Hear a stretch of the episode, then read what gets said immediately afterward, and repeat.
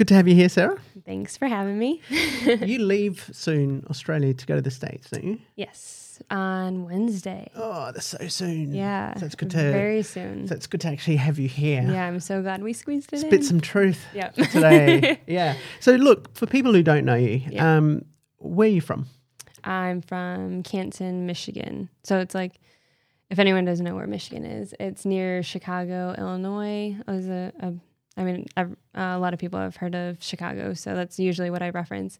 A lot of people have heard of Detroit. I'm right in between Ann Arbor and Detroit because Canton's a big town um, in the sense that we had, you know, um, 6,000 people that went to our high school, and um, it's high in pop. 6,000. I still Yeah. can't get over that number. I know it's crazy Mm, um, and it's high in population, but it, I mean, it's still just a, like a small suburb town um, in the Mm. sense of the community and and the way it runs. So I usually describe it either I'm right in between Ann Arbor and Detroit, or if people don't know anything about Michigan, I just say I'm near Chicago. yeah. We, well, we do know Michigan through Michael Moore as well, oh, perfect. Or yeah, Flint. from Flint. Yeah.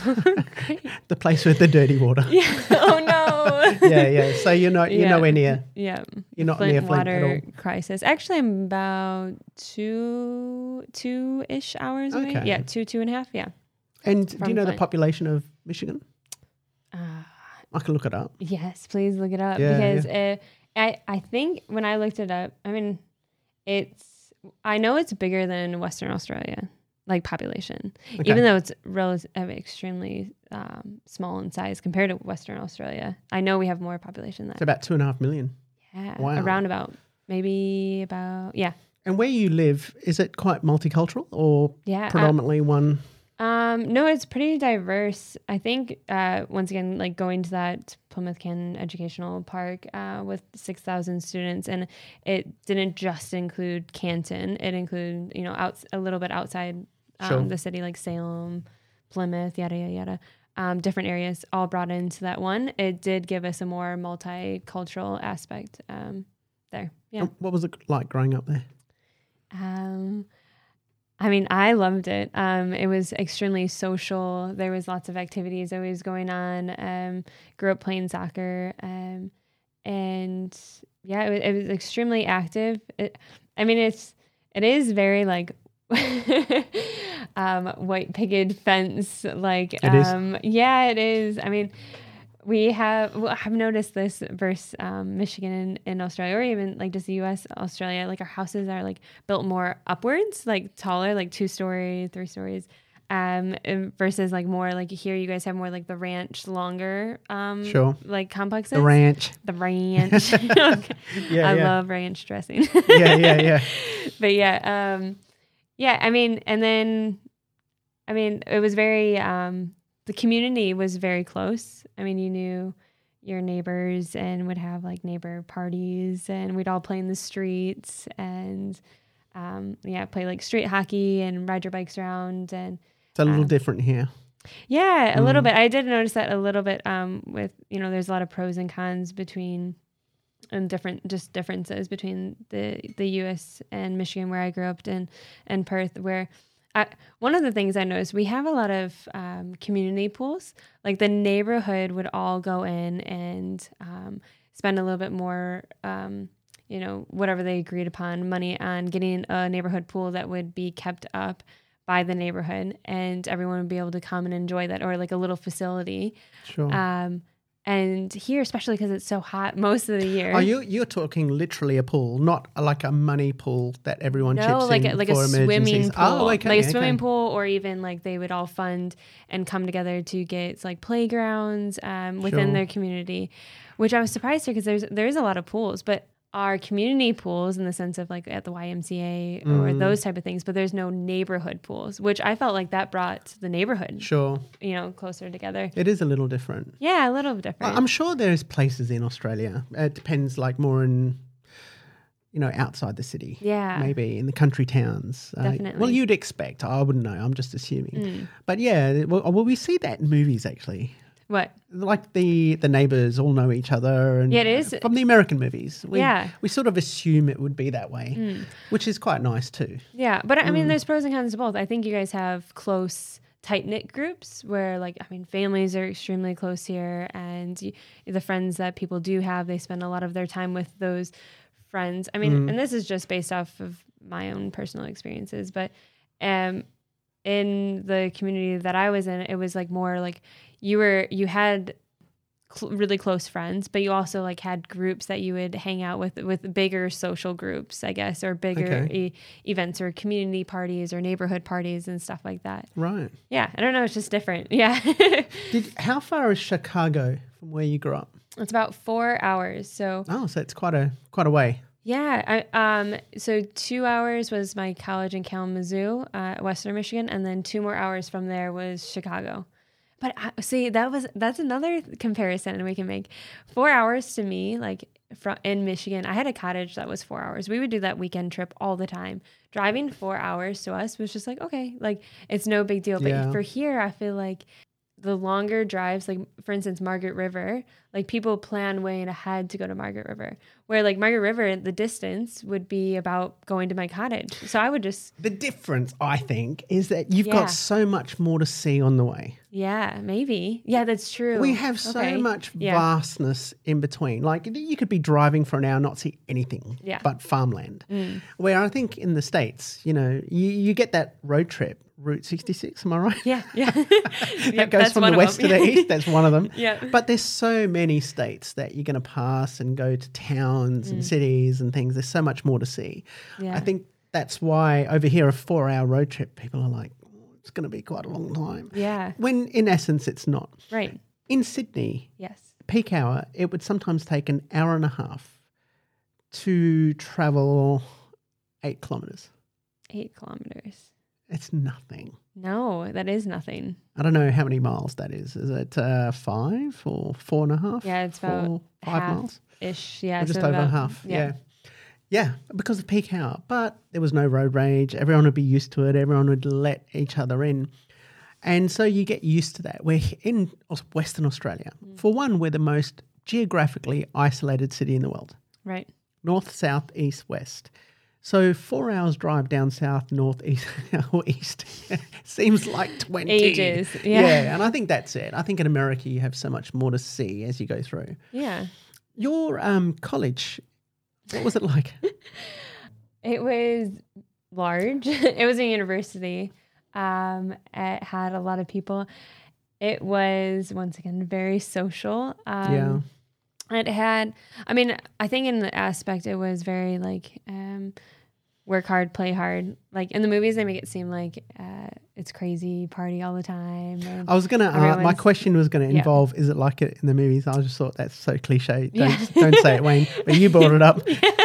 so yeah. Yeah, I, I think um, I think in the movies they obviously it's coming from an exaggerated uh, perspective. I mean, Entertainment. entertainment. Yeah, Mm. exactly. I mean, there is some reality base behind that where there are like a lot of parties and a lot of gatherings and frats and sororities and all all of these things. Um, Just explain that to an. Australian. Oh, okay. What is a frat and what is sorority? So a frat and a sorority. I, I actually never joined one. So someone that was a part of it could give you more in-depth detail, but I'll give you like a, a, a broad summary of it is a group of people that um so they started way back when the college started and it, it's a community base that is wants a group to be a part of during the college experience.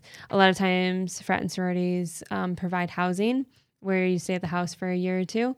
Um, they provide social events. They provide, it's supposed to be a lifelong, what they call brotherhood or sisterhood. Oh, okay. So where even after graduation, you know, we're going to help you all throughout college. We'll be your support system. We'll be your social system. We'll provide all this. We'll even, you know, help you with housing and food and whatever else While you're studying or at the at the okay so so there's two routes kind of i mean there's more than two routes but let's break it up into two routes you could do the frat and sorority one or you can just um, do your own um, pers- uh, your own social group and your own um, you would get your own apartment or you would stay at the dorms um, Sure. and do your own thing where if you went with the frat and sorority route you would get your you would spend your one or two years at the frat or sorority And then after that, you would probably move out with the other frat or sorority sisters or brothers. Oh, so it's and into big, your other house. It's like a community like house where it's a you community have house. many Perfect. people. Yeah. And a lot of times, a lot of their events are based there. Sure. um,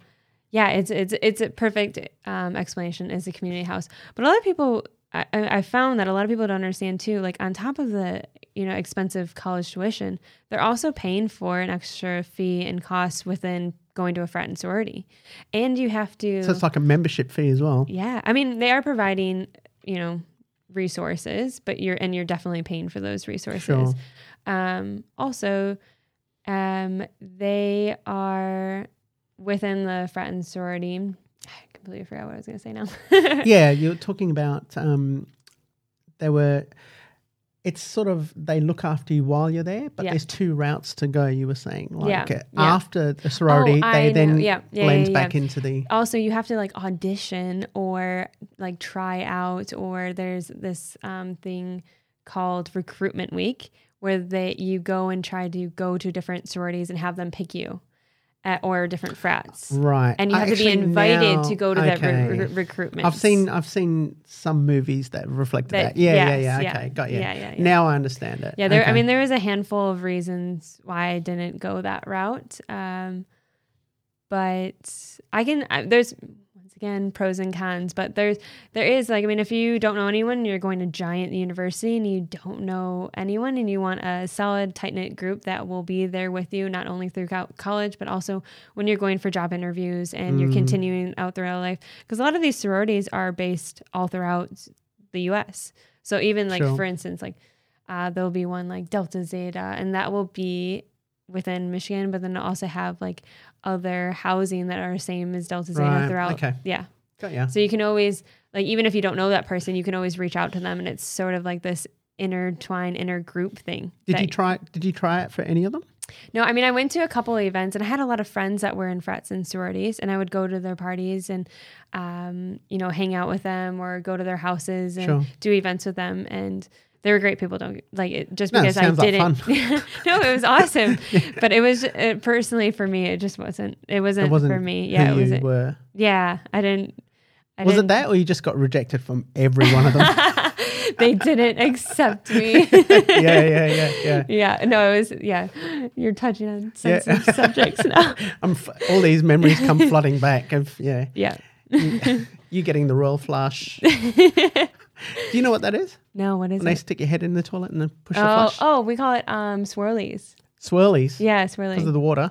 Yeah. Mm. I don't know. I quite like the royal flush.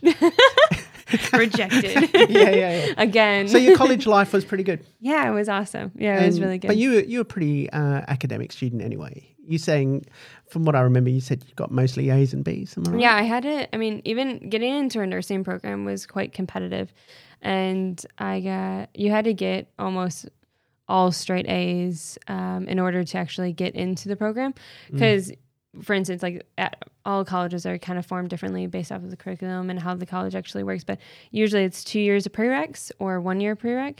Um, prereqs means just like the general education, like the the basics. Um, and then from those grades, you apply into different colleges. Sure. Um, and the nursing one, it's just how many seats they have based off of how many teachers and how many classrooms and how many people they can actually teach. So based off of that, uh, how competitive it is is how many people are pri- applying at the time. So in order to get even at the time that I was even applying, you had to get into pre pre nursing Oh, and then get into pre nursing because it was so competitive. They were accepting people into pre pre nursing and then cutting that number in half and saying only half of that could go into nursing. And then you went into pre nursing, you did your first set of classes, and that really um, was going to weed out the people that you did your first set of classes like this Mm. isn't for me. Sure. So then you went into nursing after Sure. they decided this wasn't for me. So you got to be pretty young to sort of go. Look, I'm going to make this commitment Yeah. and push it all the way. Oh yes, I mean I decided when I was like 15, and then went to college at hell knows? 18. Yeah, and then applied for Really? ner- for pre pre nursing at like 19, and then yeah, continue on from there. Who knows what they want to do at 15? I mean, you're going to have to be pretty lucky t- to sort of go, hey, this is exactly what I want to pursue. Yeah. But a lot of people, especially after high school, Mm. Yeah. have no idea. No idea. I mean, and- and how much do you change during that time too? I know. I know. Yeah, so even if they think they know, they might be going through huge life changing circumstances and situations where they're still trying to figure out who they are, or, you know, even just Mm. making changes in their life and deciding, um, you know, that's definitely not the route for me. Do you still keep in touch with anyone from that Oh, time Yeah. in college? Yeah. I mean, I still have friends from high school and friends from Oh, that's college. good. I mean, my my best friend, uh, Akasha, that I, you know, she really introduced me to traveling. Um, Mm. and I met her in college. Oh, okay. Yeah. So I have some like lifelong great friends from those experiences. Yeah. It's good to have, huh? Yeah. I've still got eight friends that I keep in touch with from high school. I know that's awesome. You're still in you still have your core high school That's friend group. crazy. Uh, I caught a, one of them's Iranian, and he escaped Iran Yeah. during their troubled times to come oh, here. Wow. and he was telling he's the head of the or he's he's a manager at the water corporation and Mm. he was saying to his friends that i'm catching up with some old school buddies in the university and he's like no no actually high school and it's only when people get that sort of reaction we realize how rare it is that Mm. there's eight of us and most of us have families and you know we're all professionals doing our own thing but yet we still keep in touch and we realize it's quite rare we don't think it's rare until we meet other people Mm. so whenever I do meet someone else that catches up with a old college buddy or high school, I'm like, oh, that's really cool, you know? Yeah, cool. Yeah, yeah. So, um, so you went into nursing really quickly, Mm. but first you wanted to travel. Is that right? Actually, it was more so during and after nursing. Uh, or at least during it. Oh, sorry. I get what you're saying. Um, I thought you meant studying nursing, but yeah. Mm. So yeah, I wanted to travel before starting my career in Sure. nursing. Yes, I get what you're saying. Because mainly my first travel trips were starting throughout college. Um, and then after I graduated, that's when I did my longer trip. And yeah, that's when I started traveling was before I decided I wanted to get into my career and start building Sure. time and effort. Well, also because I knew I wanted to do some traveling nursing, um, whether if that was in the U.S. or international. And in order to do travel nursing, you had to have a, a decent chunk of experience. You know, they say minimum one year. They'd like two years. So I knew once I would get a job that if I was going to do um, travel nursing, that I really needed to focus in on getting some solid experience in my in Mm. my profession before doing that. Do you think it should Mm. be a rule, a law, that Mm. when you finish high school, Yeah. Everybody should at least take a three month holiday? Yes. Because But oh wait, you not a, not a rule. Um, highly suggested because I mean everyone's different. Maybe that extremely. Even well, I take that back though because everyone is different. Because you could take a three month holiday and just like be a homebody and still stay at home and just relax for three months um, without getting Mm. into your career. I get where you're saying that you should be exposed, but not just that, I think Yeah. we don't have, in most cultures, there's a rites of passage, yeah, you know, from Oh, a teen yeah. to an adult. yeah, We don't have that. yeah, So in a lot of Western cultures, we we're trying to um, go from that's uh, there's rain outside. That's why the lights are flashing. it's That's weird that way. Every now and then the lights will flash and we're like, oh yeah, it's raining outside. Um, yeah, we don't have that rites to passage. So I think after high school, if kids are made to go on a three month holiday, some t- to Europe for a year or whatever, I think you learn so much in that time oh definitely, where it, it can focus your options on what you want out of life. yeah, Because kids these days don't have time. They don't even have time to think. yeah, You know, it's like, okay, like you said, 15 years old. You sort of had to sort of roughly know before you take this journey into college, right? mm, I mean, how many of us at 15 sort of sit there and go, but you have to choose something. If you know you're going in that Yeah. direction, you've got to choose something. mm. But is it harder, do you think, to take time off and then come back into that world again? I think it would be. I don't. I, Oh, look how much it changed you. Yeah, I mean, it would be. I think it. Yeah, I think if we took, if we took the time off at like before you even went into, so you're saying would you take the time off between high school and college, or between college and starting your professional No, career? high school and college. That would be so hard. See if it. I think making it mandatory after college, maybe, but no, because you've you- already done your study studies towards a profession, in that you already college. chose. Yeah. you know? Maybe, yeah. I mean, I think there'd be some big changes in the world. I don't think a lot of, I mean, if I came back from my three month trip, I probably, at that time wouldn't have went into college. I don't know. Like, and I love my college education. I love where I'm at and I love my profession. Um, or it just would have taken me a, a lot longer because I would have just been so exposed. I, I just know coming back from that trip, I was so like just ready to be more exposed to the world and see what else was out there. And um, to dive into another five years of, or four or five years of college would have just been so hard for me to Yeah. commit to. Yeah. Mm. So Yeah. most people probably wouldn't take that commitment. You think? Um, going back into Well, they come back yeah. from overseas just like fuck it. Yes, I don't think they no would. way I'm yeah. going that way. Exactly. Or it's an excuse. Like I will get there, but I, there's other parts of the world I'm going to see, and like 30 Yeah. years later, you're still traveling around the world. Yeah, just still exactly. trying to go. Oh, what am I going to do? Yeah. I mean, I think I Mm. take back my last statement of not making it mandatory for people to travel at three months. Um, I guess I was thinking of some some uh, some people I know are afraid to even fly, but we'll Mm. just send them on a bus and send them down south, like go to like South Anywhere. America, anywhere. Yeah. Um, but no, I think I think it should be mandatory. I mean, at least at some point in your life, whatever, whenever that may be. Yeah, it doesn't have to be Yeah. overseas. Like you said, just Yeah. take a bus and go Just to go- another yeah. Mm. state, somewhere that's out of the world you've grown up on and been consumed by. You know, I think that could be a good thing. You know, No, definitely. did you actually work in any other state besides Michigan? No, I just worked in Michigan. So I graduated in 2015 from Western Michigan University. Mm. I worked there for a little bit longer while I passed my boards, and then I went traveling a little bit uh, for three months, and then I came back and got a job at the University of Michigan, um, working at the Children's Hospital. It's called CS Mott Children's Hospital. Where did you travel to? Um, I went to Southeast Asia. So my my best friend Akasha, she was on a six month travel trip with my other really good friend um, Kayla, and they were traveling for six months all throughout Southeast Asia. So I was like. "Ah, when I graduate, Mm. I'm coming to meet up with you. so at the end of their trip, I joined for um, Laos, Cambodia, and Vietnam. Um, well, I landed in Bangkok, but I didn't get to see like Thailand or Bangkok really for one I was jet lagged, and for two we just went straight to to Cambodia. Um, yeah, so we spent a month in Cambodia, a month in Laos, and a, and a month in Vietnam. Mm. Because it's quite expensive to travel to Southeast Asia from the States, isn't it? It's an uh, it's an expensive flight. Um, obviously, once you get to Southeast Asia, it's. Um, I was blown away about how inexpensive it is to Once you're travel once you're there. Yeah. Yes, it's beautiful, especially as a um, a relatively broke new grad. I mean, well, I was because I was in debt, but I also saved up some money for this trip. Um, uh, but yeah, broke new grad. That um, yeah, it was really cheap once you got there. That being said, when I did go, I was twenty.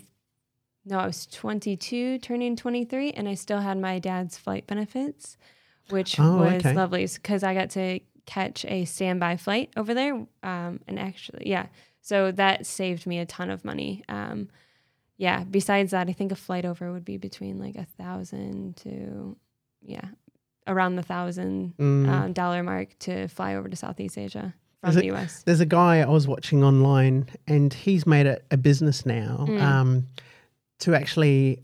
He compares places like from the states. He'll say you can go to New York and you can have a night in New York for this price, Yeah. and this is the club. This is the cost of the drinks. This Mm. is for your stay, or you could go to this place outside of the United States. Right. And he said one of his favorite places was Colombia Yeah. especially now. Mm. He said for a fraction of the cost. He compares, funny enough, Colombia to Thailand, Mm. as in, Wow. you know, the rest of the world. A lot of people, his two favorite places was Colombia and Thailand. Yeah. But to go to Thailand, he was saying for people in the states, it's a, quite a lot of money in retrospect of Yes, of yeah. going to Colombia. But for us to go to South America, it's so expensive Yeah. from here. But Yeah. yet, most of us want to go. I mean, a lot of Americans end up going to Mexico because it's so Mm. close and, and. Because I've been to Mexico a couple times, and then as well as I've Mexico is more short term trips, and I wouldn't actually say I've explored Mexico. I would I would like to one day, Mm. um, but Guatemala, I went and visited my friend once again. Um, she lived there for a little bit, and the flight was 200, 300 bucks, which isn't too bad. And then once you're there, it was it was a relatively small price, definitely to be in like Guatemala or like Central America. Yeah. how expensive? How expensive? Yeah. So, roughly, if you're going to spend a month and you're like backpacking and budgeting, um, I would say about if you're gonna do a month, I do usually like a thousand US dollars, but that's also with backpacking, budgeting, but doing things. Okay. Um, and that's a rough estimate. Like, um, yeah, it it it would maybe like a thousand to a thousand two hundred for the month if you're if you're doing quite a bit while you're there, because you also want to like see the country Explore. and enjoy things and Mm. explore. Yeah. Um, if you were just gonna go for a weekend, I don't know, two hundred dollar trip there, and then I don't know, two or three hundred dollars while you're there, five hundred dollar trip for Yeah. an amazing experience in Guatemala, like experiencing a, a different culture.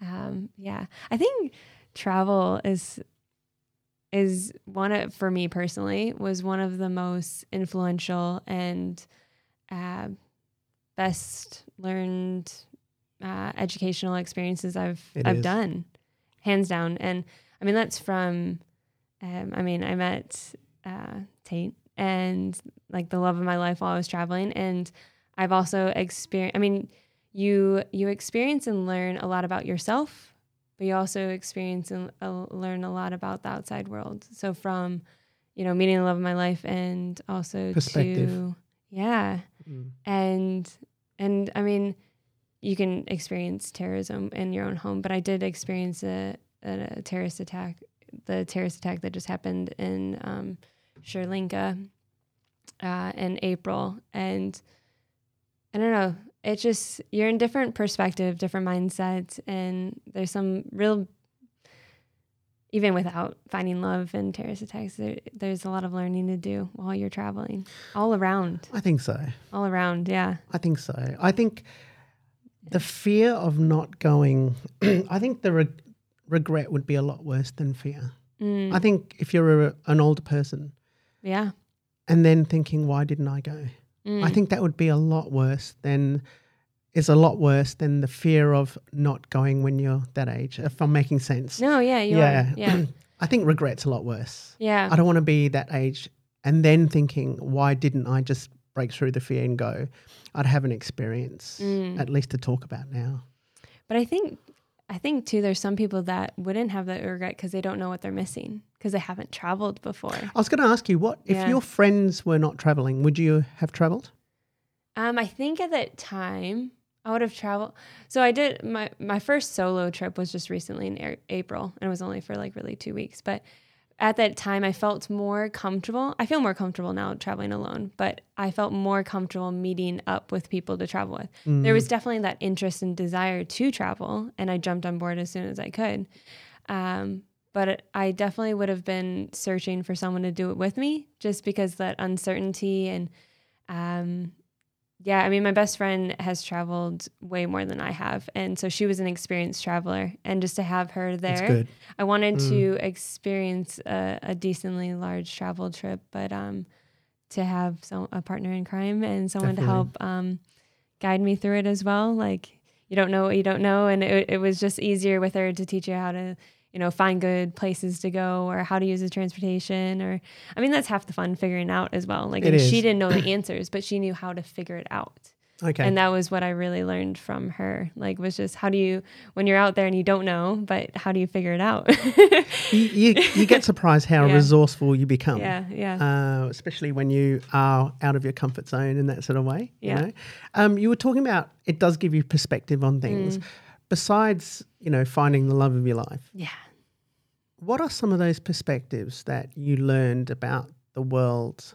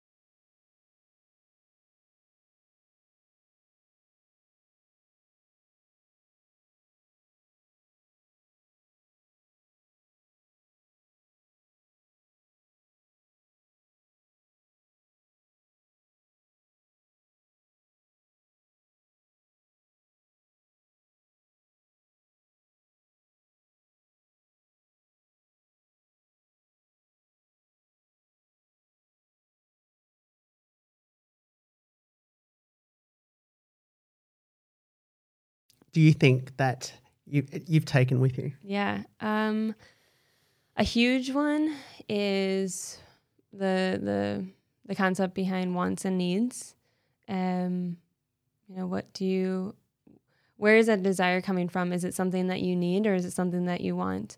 Um, and then that that was a huge life changing shift for me. Um, really debating about what's needed in my life and what's wanted, and then also the concept be- between a community, like how different communities work and how Mm. people could have so little materialistic things Yeah. and have so much more um, when it comes to relationships and uh, taking care of one another and loving and caring and and generosity and be genuine. It's not expecting anything out of it. Um, it's just from a genuine spot of wanting to help and wanting to take care of each other in a community.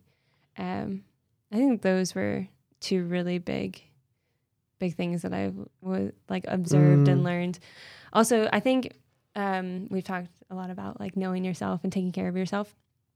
You realize where you come from and your identity and what you identify with, and where some of these uh, thoughts, feelings, emotions, your yourself in general are coming from, and what place it's coming from, um, by experiencing other cultures and other worlds.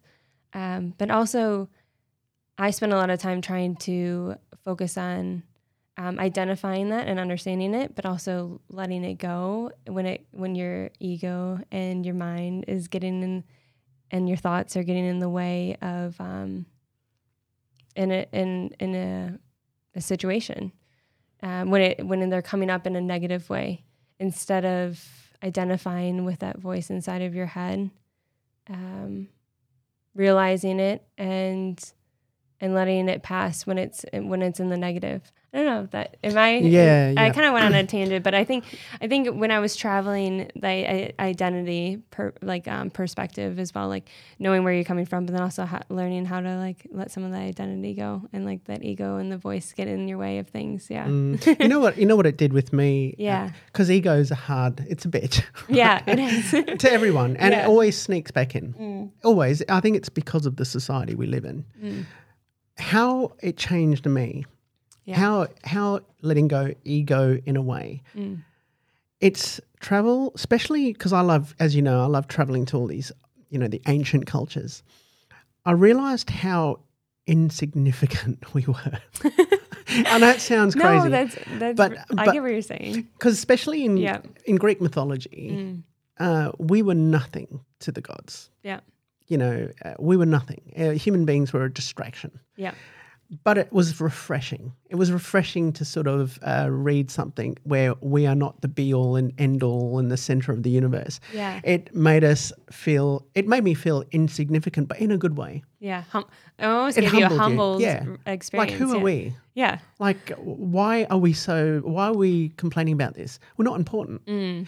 And I don't know. It's sort of it was a backward way of improving oneself. When you said, "I'm not important. I'm not insignificant," it was almost a Tyler Durden way, like a Fight Club way of just going, "We're we're we're not snowflakes. yeah, Uh, we're not beautiful creatures.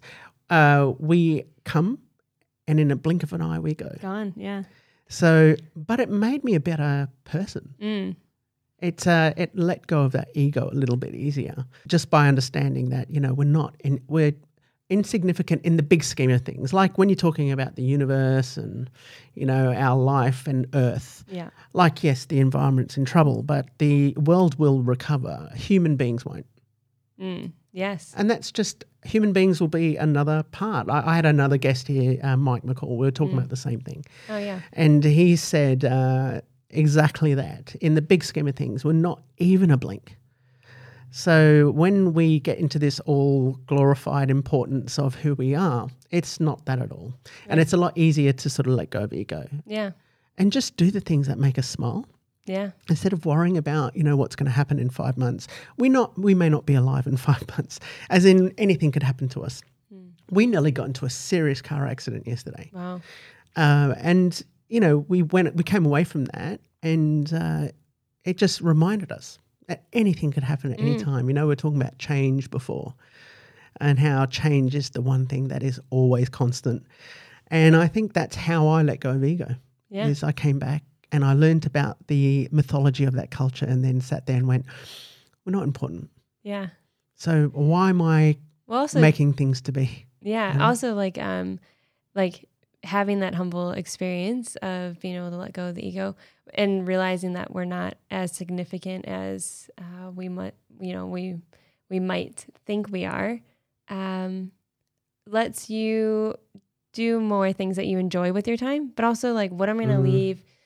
All right, we're only here for a short period of time, but what am I'm going to leave behind, what can I do that is good and help like help out instead Yeah. of like just focusing on myself because myself isn't as significant as I thought I Yeah, was, yeah. you know? So like what can I do that, you know, is just pure joy, but also like what can I do that is good?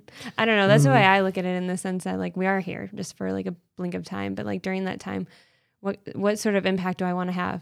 Like, and I want to have a, a positive, contagious, good impact, and I don't know, figuring out the ways to do that.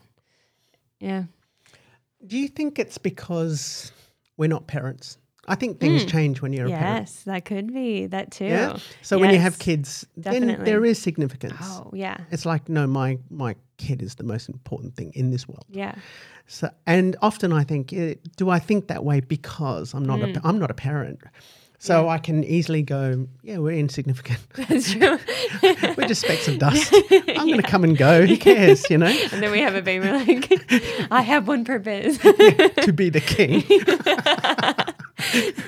I want to rule the world, and I want him to take over everything. My legacy. Yeah, I know. I know. Screw everybody. My family's the most It's important. not about helping anybody but yourself. No, but you know you can understand that. I had an interesting chat with my friends because they've got four kids, Yeah. and uh, we were talking about um, you know the difference between countries. So I'm not, you know, I won't mention the country because I've got a lot of friends there, but you know they said Australia's lazy. Like France, like uh, you know Germany. I said I don't think you can generalize a whole population on that. Yeah. But when you're talking about France, and the reason why they said it, it wasn't because of work and it wasn't about that. It was about how much time that we have off Mm. as a culture. And I said, I said to him, what you call lazy, I call appreciating that time. Like Yeah. we're not, we're not living to work. Yep. So, Yeah. so when we do have that time, Australians enjoy it, and I'm sure um, uh, Americans do too. Mm-hmm. France, I, I know Germany, I think get three months off, like nearly twelve weeks. I think they get off. Wow. Well, that's why they're the most, some of the most, uh, most travelled Yeah. cultures in the world. Mm. But they work like you know they work hard. But when they have time off, they get rewarded and they travel. So I don't think um, we're lazy because we have so much time off. And that was a big thing because they were parents. So a lot of their a lot of their motivations came from providing. So I in other words, I could be 3 million dollars in debt. I don't care Mm. because eventually my kids will have those assets to go on. And I can understand that. I can understand that to a point because I don't think that you should give up your whole life for. Listen, Yeah. it's going to sound weird, but I don't think you should give up your whole life because also I think kids need to be inspired by example. Yeah. So who's to say that your kids then won't do it and give up their life for the next person and then for the next person?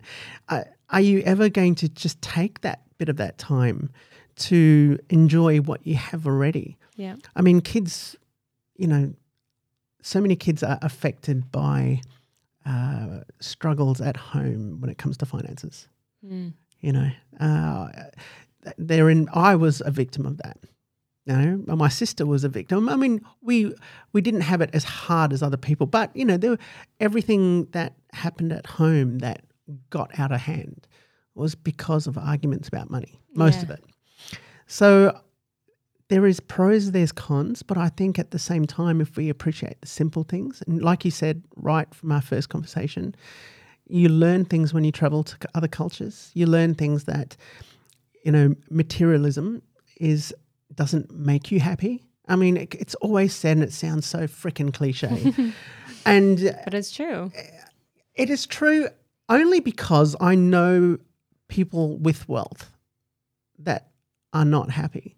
It doesn't. It just doesn't. I think uh, happiness comes from other things.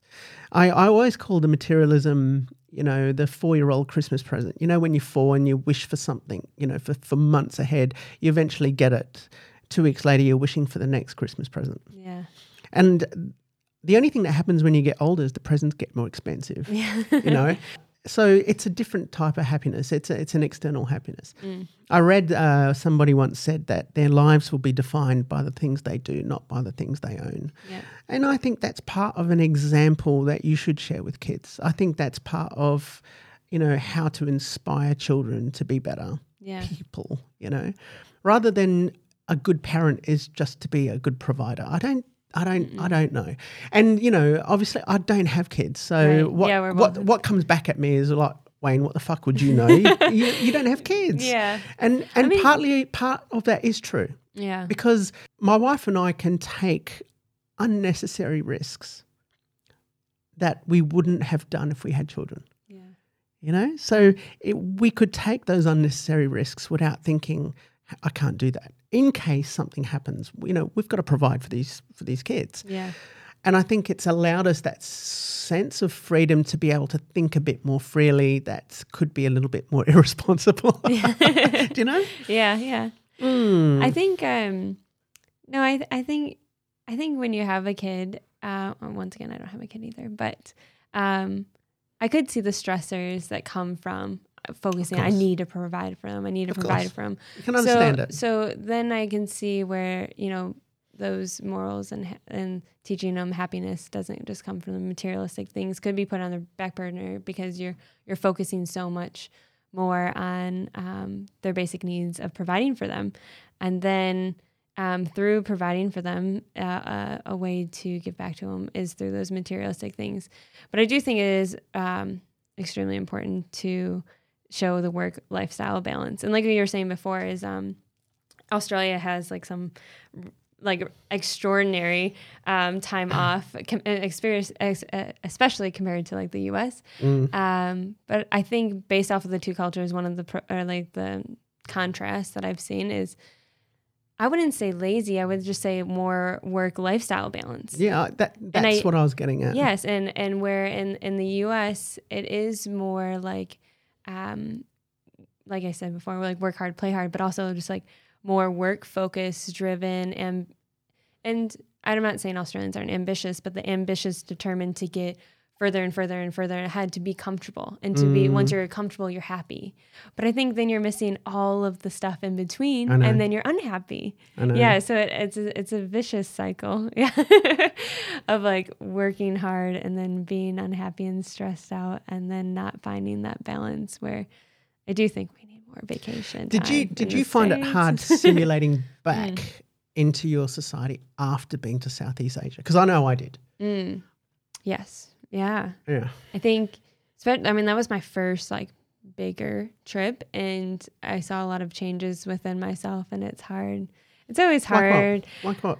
I just wanted to, I just wanted to come back and just share all these experiences and just like, ch- like change some of the things that I was used to at home, like you know, with the people that. For instance, let's give an example. Yeah, I'm waiting for the example. Yeah, I know. Let's think. Um, I guess the materialistic things is a huge example. Like going once you go to somewhere that isn't as focused on the materialistic things that look and feel and are so, genuine and happy. Um, and then you come back and you try to reinforce that at home or share that with your friends and family and and you want them to experience that and think that way and without telling them like no you're wrong for doing this because that won't get any change.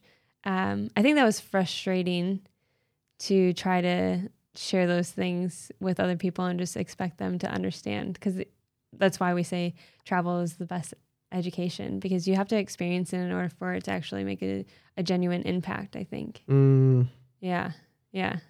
I don't know. What do you think what was it what were same question back to you well, I went to. yeah I What were some of the remember preparing myself to go to Myanmar, Mm. um, aka Burma, and when I first when we were going, I was preparing myself for. Look, Wayne, you're going to be faced to see a lot of poverty here. Yeah. and this is going back, I think, 2004. You're going to see a lot of poverty. But, you know, the last thing they want is sympathy. So I was preparing myself in that way because we had family there.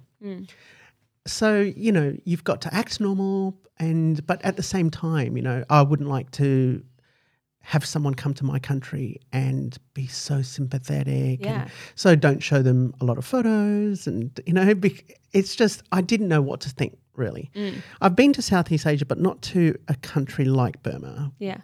back where back then it was very poor. Mm. My biggest shock was getting there and then feeling sorry for myself and the people back home because the people were so nice and happy. Yes. Yeah. So that that Yeah. was my shock. That's why I asked you that question because I Yeah. came back thinking, now what do I do? Yeah. Like exactly. It's like that was a frustration. You come back and be like, this stuff isn't really making you happy and like trying to And you share that. but you can't. You can't. That's it. The You and, can't. And the easiest thing you try to compare it with is the materialistic things. Like you're buying this and doing this and stressing out about all these bills and payments and stuff. But it's like it's not making you happy. and you just you can't. You really can't. Yeah. You really can't. You can't. Are they happy? Mm. Are they happy? Have they found out uh, that in a way where they can't get material things that we can? So it's they're either faking. all of them are faking to be happy. It's all the Truman Show because we're touring. It's like North Korea. You know, you go to North Korea and there's this big like, oh, we've got plenty, but uh, it's all a put on. Or are they sitting there going, you know, we're never going to get it? Yeah. So wh- why are we stressed? Yeah. In our society, there's always there's capitalism. We can like if we try and if we push the right buttons, you know, we can have a lot of wealth. Mm. But it's that journey to to get the wealth where we fall by the wayside. Yeah. I think the, I mean, I think it's capitalism in the sense that it's like overstimulation. There's too much to want. There's too much, and that's where the wants come from. Mm. Like the balance between the wants and the needs, like we were saying. I think they've figured out um, when it's appropriate time to get stressed. Like I'm not saying that they don't have stressors, but they they seem genuinely happy because they're stressing about a lot less. And I think it's probably based off of the wants and needs. Like they're more focused on the needs instead of all these hypothetical and um, potential wants. But their stress, their stress. Then, even though they stress less, wouldn't it be a lot more intense because they are stressing about the needs? Mm, Like, are we going to have enough food? yeah, So, does it equal out? I don't know yeah. I mean, it's a good question. because I do know. Yes, they're happier Yeah. in in one sense, and there's different levels of happiness. But are they sitting there going, "Well, we're happy because we don't have that hope that you guys do." Mm, So what's the point? But yet our stresses are on. And this is just the hypothesis. Like I, I'm with you here Yeah. because everywhere I went, they seemed content. yeah. It wasn't just. It wasn't so much happiness. It was content. They were content with what they had. They the kids didn't want the next iPad.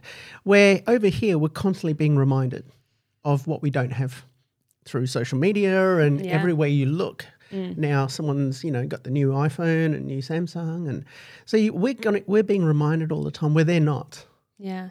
I don't know. We met. We met uh, uh, when we were in Burma. Uh, we met a ninety-eight-year-old man, um, and he definitely li- lived a like in a very um, basic, simplistic lifestyle. You could tell. We ended up um, coming across him in a small town in Burma. Um, we were on a search to find a actual concentration camp, um, Japanese concentration camp. um, his name was Ubitin, and he was. Um, they we got led to him because we were trying to find this concentration camp. And they're like, "Oh, well, he's been here for."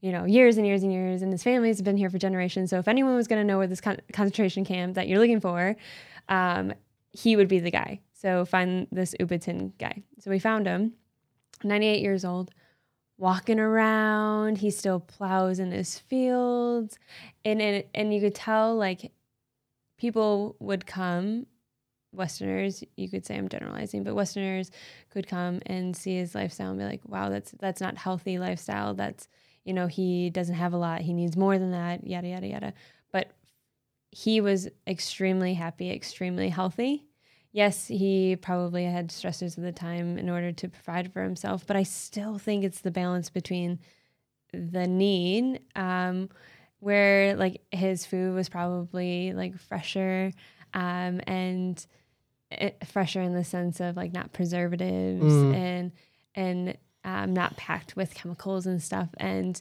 more active a lifestyle and less hopefully less stressful of a lifestyle that's all led him to live up until 98 where he's still walking around still plowing his fields like it was just mind boggling to me to see someone at his age and how Mm. healthy he genuinely was healthy and happy Could that be Mm. the happiness?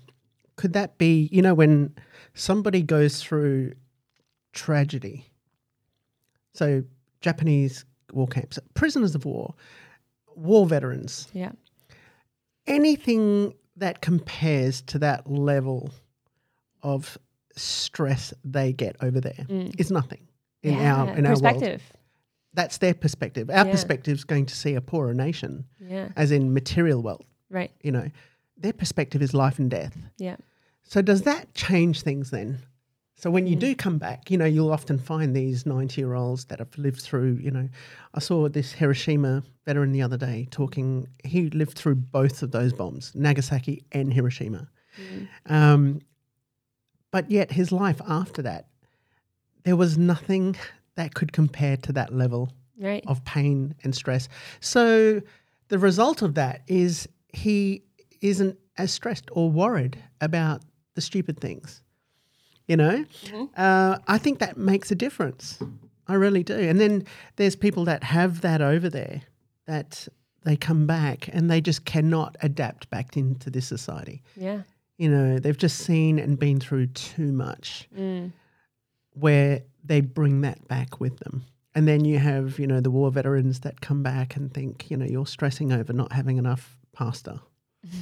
You know, right where's the perspective? and it's it's probably too like how to handle stress. Like i think maybe that's Mm. a cultural thing of how to handle stress. Like if it's like you said with the with the war veterans um some of them obviously would come back and maybe not be able uh, and like PTSD and would have long-term significant um, stress effects. But in the in the day-to-day um, handling stress like lifestyle over materialistic things and everything else that we've been saying that's more surface than the basic you know what do i need to do right now to feed my family? And what do i do right now to Mm. do the basic needs? Um, maybe it's a cultural thing about how handling stress. I don't know. What do you think? Yeah, I think I don't think it's a cultural thing as much as an individual thing. yeah yeah yeah. You know, Definitely, I think uh, you can live in the same culture, but some Mm. people just they see it in different ways. You know, uh, you know, people that live next door Yeah. could be on the verge of like you know, but Yeah. yet we're going, we're living in the same culture. So I think it's personal experience and perspective. yeah I think uh, it comes a lot when you do travel. You see Yeah. perspective, Mm. and it gives you a different outlook on life, on your own life. And like you said, you've seen it in the term of wants and needs, and I think that's quite relevant. I think that's Mm. quite true. yeah What do we need in order to feel that?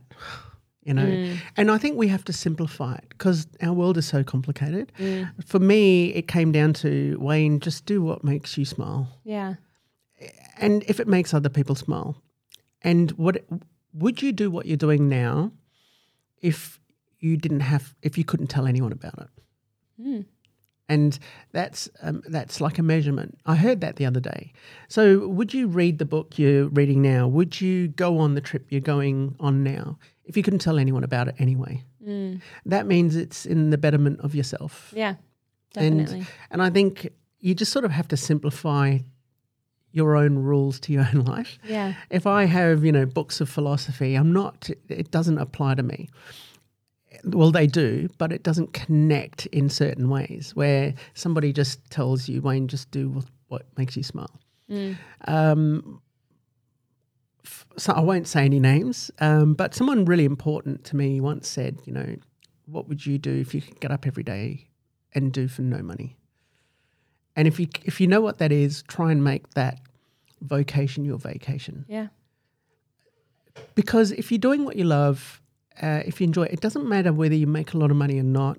You're a, a better human being for it, and and you you don't have these stressful days where you bring that stress home and affect other people.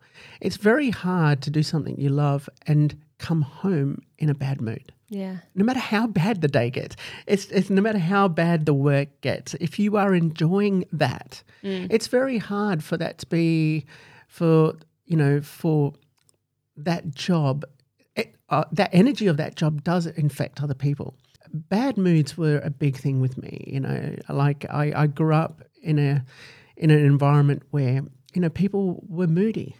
And so a big thing for me was when I grew up, I didn't want to be in a relationship where there were bad moods. If you have a bad day, let's talk about it. Don't go to sleep in a bad mood, and try and if you have a bad if you have a bad day, it's not because of me. So I'm here to help. Yeah. So let's talk about it. Don't take way. it out on me. No, yeah, yeah. Well, you know, Yeah. when I first met my wife and we were first going out, I said to her right from day one, I said, if you're a moody, if you're in a bad mood a lot, we're not going to last because I've had to grow up with that. So we have to talk about it. And uh, she was fine, and uh, and thank God because uh, uh, you know she's as a big talker like I am. Nobody sees it, but I do. so that was really important to me. And I don't know what led us to this conversation in the first place. handling i don't know either Yeah, yeah. handling stress and Oh yeah, yeah, happiness yeah, yeah, so yeah. finding ha- finding out what I, I guess the main part of the discussion was like just finding out happiness uh, yeah Happiness and stress, Yeah. and handling stress Yeah. in that way. And I think everybody has their own way. yeah I really do. no, I- Um, and and i mean i completely agree like for me what makes me fulfilled and happy is helping others so if i can put all my time and effort into helping others or like my job um, go it is directly working with patients and helping um, putting that time energy i enjoy doing it. So it just comes more naturally more easy and and you're not fighting against yourself the whole time. Because if you're doing something that you don't enjoy doing or doesn't make you happy doesn't make you smile i think it, it's more of a struggle. Mm, so being in, entwined with um yeah what your interests are and and what what brings your fulfillment. And even if your job isn't bringing your fulfillment like your free time like what you're doing with your free time in order to bring happiness and fulfillment to that. Yeah. I think that's huge with just knowing your identity and what you're like you know mm. even being in touch with you know doing different things. Because you lie to yourself like this does make me happy but are you really showing it? Is that is your energy really giving out that um is what you're telling yourself what your energy is really portraying as well? Like, you know your just mind and so, I was just thinking, someone, yeah. You know, what if killing people makes somebody happy? then what? You know, oh, you know, did you have a good day? I had a freaking brilliant day. Let's bring that home. And I'm a joyous person. Yeah. But you, let's you'd, bring that up you'd get that. let's do it in our free time You'd have your psychopaths out there. It's like, that's me. Yeah. You're listening to this now going, oh, that's me. yeah You know, um, what I was going to ask is the differences between, yeah um, I was curious, being a nurse yeah and coming here in Australia and working. yes What's the, what are the differences? Well, there was a lot of differences. Um, I mean, a huge basic difference was just terminology. I mean, you guys have Yeah. so many, like, well, even just in, if you were to compare and contrast, like the way US talk and where way Australia talks, um, and just different lingos and and you guys shorten a lot of things. So Yeah. even a basic thing that I know like the back of my hand at my job, if they were to call it something else here, um, and I like took a second to ask a question like, oh, um, you know, what are you what are you talking about? If since it's a basic part of my job, that could make me look um, when I was first learning Oh, the I see. differences in the terminology to the other workers. I'm like, what do you mean you don't know what that is? That's a basic part of a job. I'm like, oh, well, we call it this in the US. Yeah. So that was like a huge thing is learning the different terminology. Um, Sure. I mean, there's a lot of medical terminology that's exact same. Um, but for instance, I work in the theater, so a lot of instruments, um, even from hospital, hospital, they can be called different names. So, um, so even the instruments from country to country uh, could be called different things. So just learning the way things were done here. Uh, You said you call a hospital. What do you call a hospital? no, with I'm sorry, within hospitals, Oh, okay, the- within. they would they would call instruments um, different names. So if I went, you know, I worked at U of M, but even if I went down the road uh, to a different hospital, they those surgeons uh, Sure. could nickname or call different instruments different names. Yeah. Oh, okay. So learning those were that was a huge um, hurdle. another big thing is uh, I did agency nursing when I was here in Australia. Uh, and agency nursing in the U.S. you get based mainly in one hospital for a set contract. So uh, anywhere from three to six to nine months at a time, you sign a contract, and it's pretty much saying this hospital needs um, a, a a nurse in your specialty to come in and and fill in the the gap with um, people being sick Sure. or just they're in the hiring process or people are on leave. Um, where in Australia, your agency nursing is what I started off with when I came over here.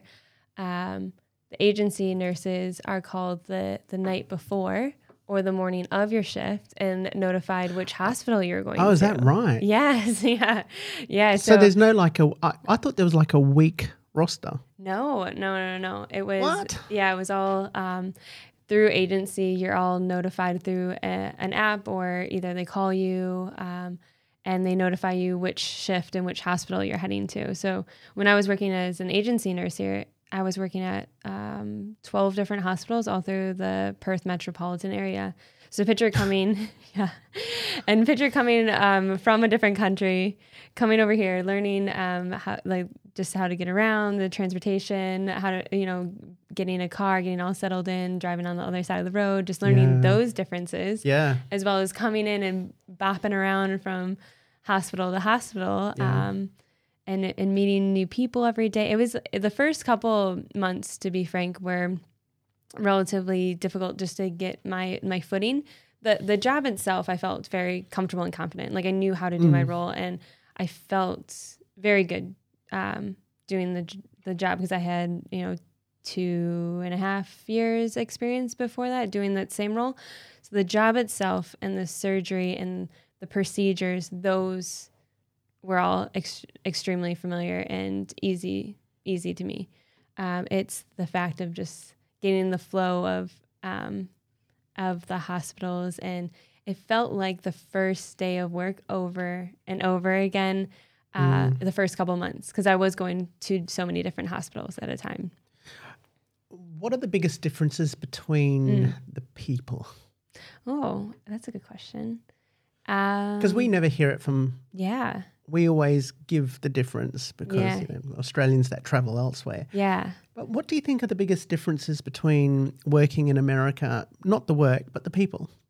Not the work, but the people, but just people in general, not even in Yeah. the work aspect. Mm. what are Um, the what are the different the cultural differences between people Yeah, I mean, here I, in the states? I think one that we've already like brushed up on a little bit, and this is talking about work again, but um, is the work lifestyle balance. I think Australia has it figured out with how to have more of a, a lifestyle work balance, um, and I think the states do have more of a, work focus driven. Um, it's first work and um, ambitions, determinations, and whatever, and then everything else is kind of like how do we fill in our extra spare time with that, like doing the social aspect speaking of social aspect, I do, and maybe it's just because we're in Perth, but um, Perth is more of a, a sleepier city than Mm. I'm used to. Um, where I do feel like a lot of cities within the U.S. are extremely, it, it's not uh, extremely more active, and there's always events and concerts and shows going on, or you're always making plans to do social events. Where here there are events and shows and stuff, but the importance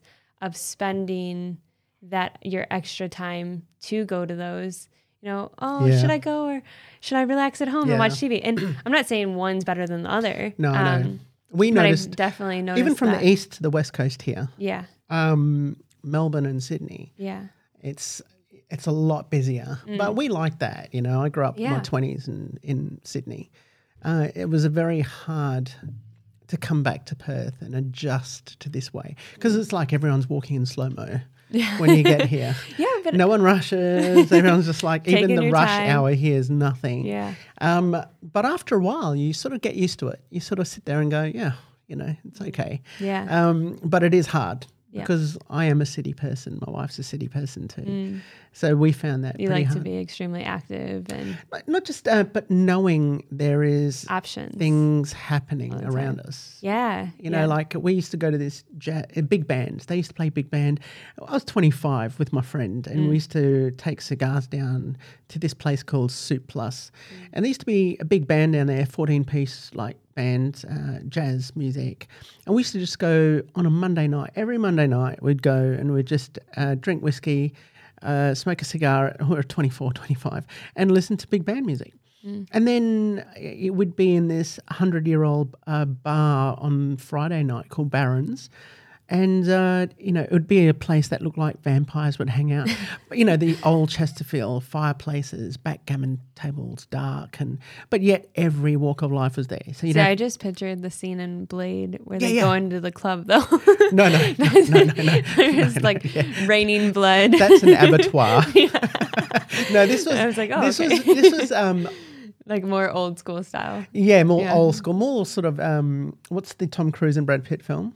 Interview with the Uh, Interview with the Vampire. Yeah, Yeah, it's, Vampire, it's almost something that would So be in good. Mm. Europe. And there's these huge fireplaces, backgammon tables, old Chesterfields everywhere, a Duke box, and a bar. A guy, an Austrian guy who'd worked there for thirty years, and. Uh, any walk of life, like you'd go there and you'd see goths, you'd see people in business suits, you'd see anyone, punks. But yet everybody would be there because they'd all just mingle and like the atmosphere. So you'd go from big band to suddenly uh, a place like Barron's. And then Saturday, we there was this place that looked like Happy Days. I don't know if you remember Happy Days. Yeah. Yeah. and um, it would be 24 hours, and you could uh, order alcohol and eat in there. And they'd have these huge booths, and these uh, girls and guys would come in, take orders. It was the best place ever. But su- three such different places. Yeah. Perth, there are places, Perth's beco- come a long way compared Well, to it's growing. well, Sara should have been here 20 years ago. there, it was Nothing. It, yeah, it, there was it, it was nothing. Yeah. They had that I I grew up here, so I'm a bit biased, and I I love I loved that time. Yeah. But all of a sudden, when I I I went to Sydney and spent my 20s, most of my 20s there, and I, I walked around going, oh my god, this this city's huge, and coming from this place, it was very different. Um, but I liked that variety. I like knowing that there's things always on. But you could be sitting at home watching television if you wanted to, you know, Yeah. that sort of thing. You have your choices if you want to, and you wouldn't have to go out and search for it if you want, if you Mm. if you needed to. Whereas here, I think you have to have something pre-planned or Yeah. yeah, where like it's not always just going on. Do you think that you will end up anywhere but the States? That's a hard question. I know it's hard because things always change. It, yeah, it always change. I mean, um, so for me personally, like uh, emotionally, like right now, it's a hard question to ask because I haven't been home in a year and a half. So I extremely miss home. So Yeah. I'm just like, no, I would just be home. yeah, of course. because I miss them and my family. But um, I mean, I I love Perth. Perth is a gorgeous, gorgeous place, and I love Australia. So I think I could see having um, at least part of my life here. I just I don't know right now this time in my life, um, and especially asking me right now. I just miss my family so much. Sure, so sure. so just uh, picturing myself forever leaving my family that I'm extremely close with, Yeah. um, and my friends in Michigan for good forever. Um, I mean, yes, of course, I'd go back and visit, but like leaving in the sense that I'm not living there anymore. Um, at this point right now, I don't see it realistically, uh, just out of how I currently feel. Mm, sure. But How, how big know- is Michigan? Um, I don't know square footage, but I think our population, we'd have to fact check this, but I think our population is just as much as like Western Australia. And the the size w- w- this was surprising me to me too like um when I first started dating Tate, I didn't realize that the United States and Australia are relatively the same Same size size. if you get rid of Alaska. Mm. Yeah, Yeah. it's crazy. Yeah. So like Michigan, uh, And we have like 23 million people as a whole. yeah, You guys have, what is it, 320, 350, 325? uh, three twenty-five. Yeah, It's 325. Yeah, it's three twenty-five. And you, well, you have how many? Twenty-two. 20, about 23 to 23. 25. Yeah. yeah, yeah, That's nuts, hey? It's crazy. I am almost positive that Michigan has more people than Australia. than Western Australia. Oh, okay. I know, like all of the state of Western Australia, which is huge. But how many people? Do you know how many people Western Australia has? Western Australia? I don't. Well, I do know this. Sri Lanka, which is tiny, and I looked this up. Uh, it had 22 million people. In comparison of your guys's Let me have a look. 20 yeah 24 million so it was close in population based off of even that You wanted Western Australia? yes Two and a half. Two and a half million Western Australia. oh my gosh yeah That's nuts. that's so small I remember when it was a million. yeah well i would say probably like more like half of that is at least in perth as well Yeah, yeah for sure, for sure. Have you been to Europe? i've okay so i've never been to europe which is crazy to me like i've been to quite You're a few still young. places but i but i also like um like oh i really really want to go to europe but i feel like europe for one it's more expensive than places like southeast asia or central america and whatever else and then just getting done with well when i did just get done with college it, um it just seemed like more of an expensive trip You would love it though. yeah. But I also think it's easier to travel. Like right now, I'm so driven and like wanting to get to those hard to reach places and do those treks and to go on crazy hikes and do like, well, I mean, you can do plenty of hard hikes in Europe, but it's easier travel than some of the places that I want to go currently, I think. I mean, that's just my opinion. So you were saying that you wanted to go trekking. Um, Trekking, yes. any any countries in mind? Oh, I would love to do. I've been putting um, India and Nepal on my back burner as well. Not as far back as like Europe, but because I want to spend a decent amount of time there. So, Yeah. yeah. So I would love to do like a, a big, decent trekking trip, especially in Nepal. Uh, I would love to do that, and I think India. I'm so drawn to it because I've just never experienced anything like it. Like Mm. I mean, Southeast Asia you could probably relate some things to it, but I just keep hearing when I hear stories that India is a whole new world. What Have about you been? Uh, not to India. Yeah. have? No, I'd like to because I want to go there to do the story of the Mahabharata. Um, And uh, I know a guy uh, actually that's quite a well-known actor here. Yeah. Uh, he's acted in what's that? Uh, the Genghis Khan and Kublai Khan film. M- Not Mongol. It was on Netflix, and he's quite a well-known actor. And I met him in the Emirates, uh, the the lounge, Yeah. and uh, we were talking, and he said that he's writing a book on the Mahabharata in India. Mm. And he said, "Oh, get me on the podcast. I'd love to talk about it." Mm. And I'm thinking, you know, because that podcasting is great because you get people on that know a lot more about what they do than you, and you end up learning a lot. So, Oh, yeah. because I thought I'll end up doing some study on it, but why not get him on? And he could lead me to the right books and things like that to read, and I think it'd be pretty cool.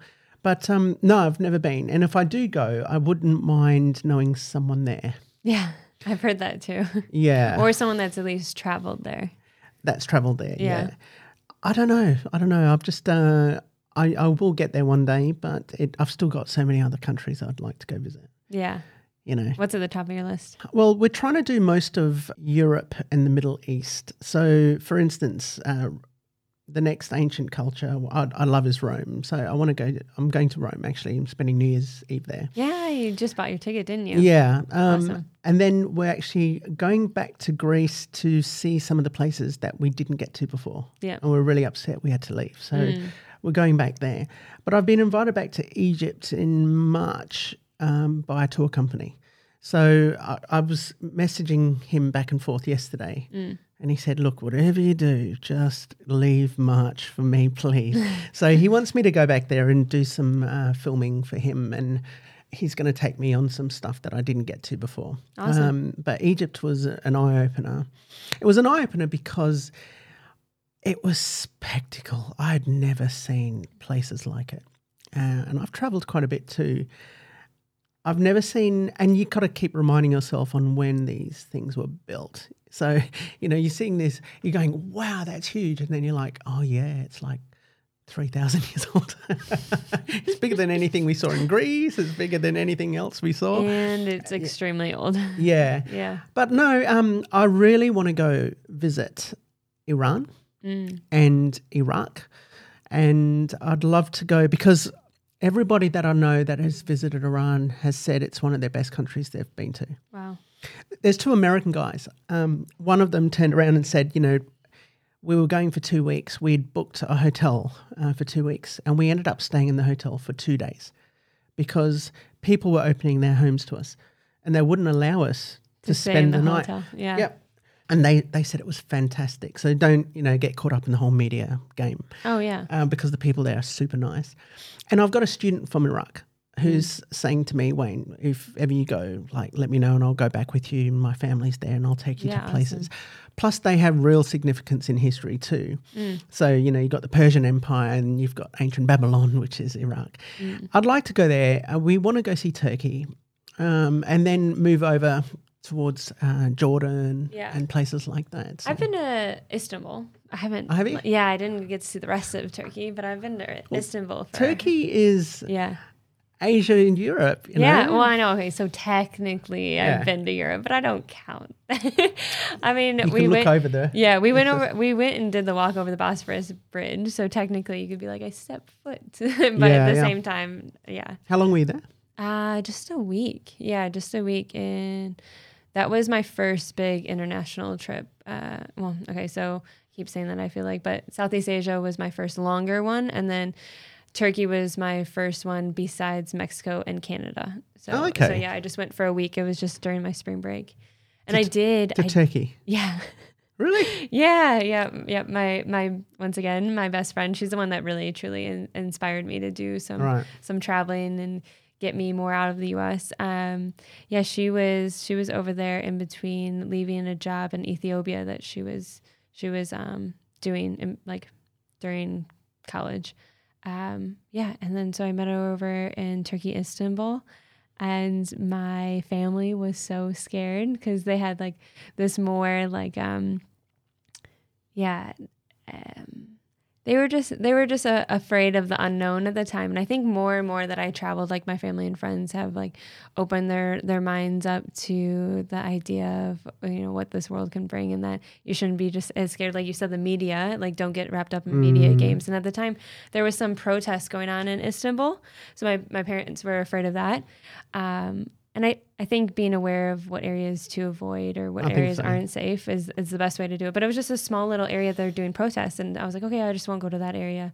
Promise them I wouldn't.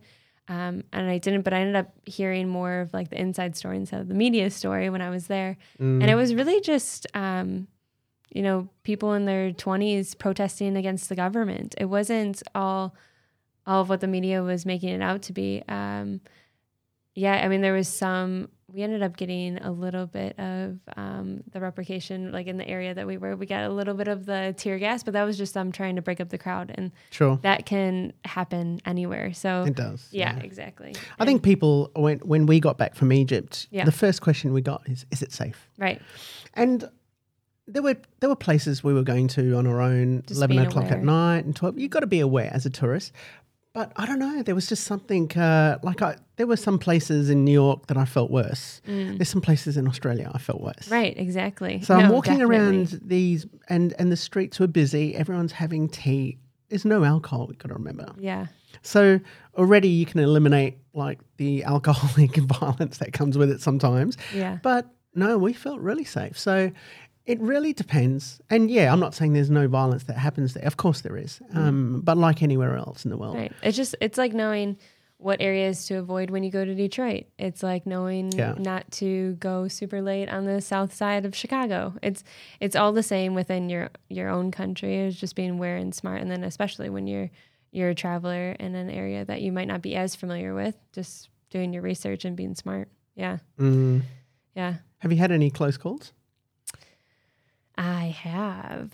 Yeah? Yes. Um, it was actually in April. Um, I did my trip to Sri Lanka. I was I was leaving here, um, and I was doing Sri Lanka, Burma, and Thailand. I was meeting up with my husband and his grandparents in Thai in, uh, in Burma, and then we were continuing on to Thailand.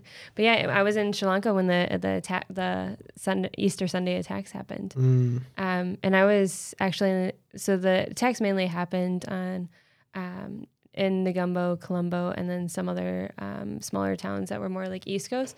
By that time, I was already down more like south um, and southwest coast, and um, yeah, it was very it was very surreal, but even even being a like um i did my research you you know know what areas to avoid you can't You can't. you never know when um something like that No, could happen and it can happen anywhere it can happen well, can you imagine New Zealand? it has happened Can you imagine like, people plenty like, of oh, we just that, want to go to the Lord of the Rings. yeah, And they're there, and suddenly, you know, there's this terrorist attack. You don't yeah know. you don't know Mm. you really don't and yeah it was very it was very um surreal and eye-opening um i was very lucky because yeah the the areas that were attacked were i just left them five days prior Mm. so um, although I was like miles away, there was um, a bigger t- town called Matara that we, I was driving through.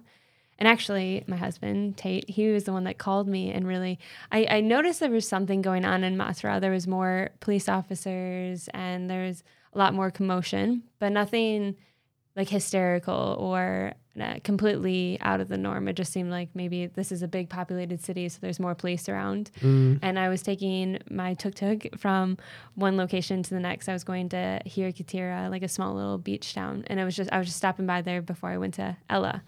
Um, so at, on my way there, Tate called me and was like, "Are you okay?" And um, you know, in a, in a fluster, I'm like, "Yeah, I'm f- I'm fine." Um, you know, what's going on? And he was the one that first informed me. He's like, "Just get to your next location and turn on the news." And then at that point, um, like all the um, Wi-Fi was blocked, so I couldn't contact him or my family Oh, after okay. that for a little while.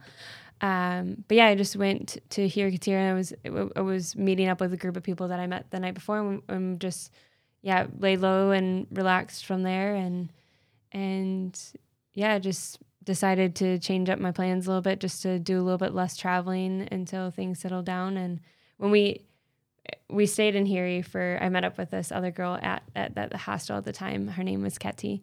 And uh, me and her just decided, you know, there was a lot of emotional roller coaster. I'm not gonna lie. There there was you were scared at one point, then I was focusing on, you know, letting my family to know I was safe because I didn't Mm. want them to worry. Um, then it was um, you know, just the questions that you obviously ask, like why this is uh, Sri Lanka, uh, Sri Lanka is one of the most beautiful. I, I would say it was my favorite country that I've been to. Uh, out of beauty, out of like best food I've ever had, out of the best treks, it was just a beautiful, gorgeous place. And the people, the people, Mm. especially the people, like the people were just so welcoming, happy, smiling, generous, always waving Mm. always very like um uh alert and just always trying to you know wonder where you're from and who you're who what you what you know what you're from and what you're doing and just curious and Mm. and just beautiful people and so you go through those questions of like how can this happen to such a beautiful beautiful Yeah. place but like we said it can happen anywhere but it's just that that why factor and then i went through a phase of you know i'm not gonna let this is i'm not gonna let uh, this terrorist attack and the people behind it um, change like uh, my they changed it a little bit but not completely make me just run away and fly out and No. and not do this experience and do this trip that I, I want to continue to do, you know? So I, I mean, we were smarter because we did more private instead of public transportation and we, I paired up with people instead of just doing it by myself. Um, uh, but we still like decided to, um, I think you have to. you have to, because otherwise, you know if you had run and come home, yeah. That would be part of you. Huh? it's like them winning. Like Yeah. that was their whole point. yeah. Besides causing chaos and and But you'd you'd always carry that fear, I think. yeah, Like if something else happened in another Mm. country, Yeah. It's like if you fall off a bike, Yeah. if you don't get back on, Yeah. it's very hard to after that. If Mm. you don't get back on, you know. Yeah. Uh, it's so easy. It's so easy though. Like it's weird. I've had friends. I had a friend that was a block away from Charlie Hebdo in France when Mm. that went down, and she was watching things on the news, and then she was having a beautiful meal, and and her friends from Australia were calling and saying, "Is everything okay?" And she was like, "Yeah, everything's fine." Then she watches the news, and then she thought, "Actually, this is a little bit bigger than we think it was. Yeah. Um, I think we should go home." And uh, but it happens everywhere. Yeah.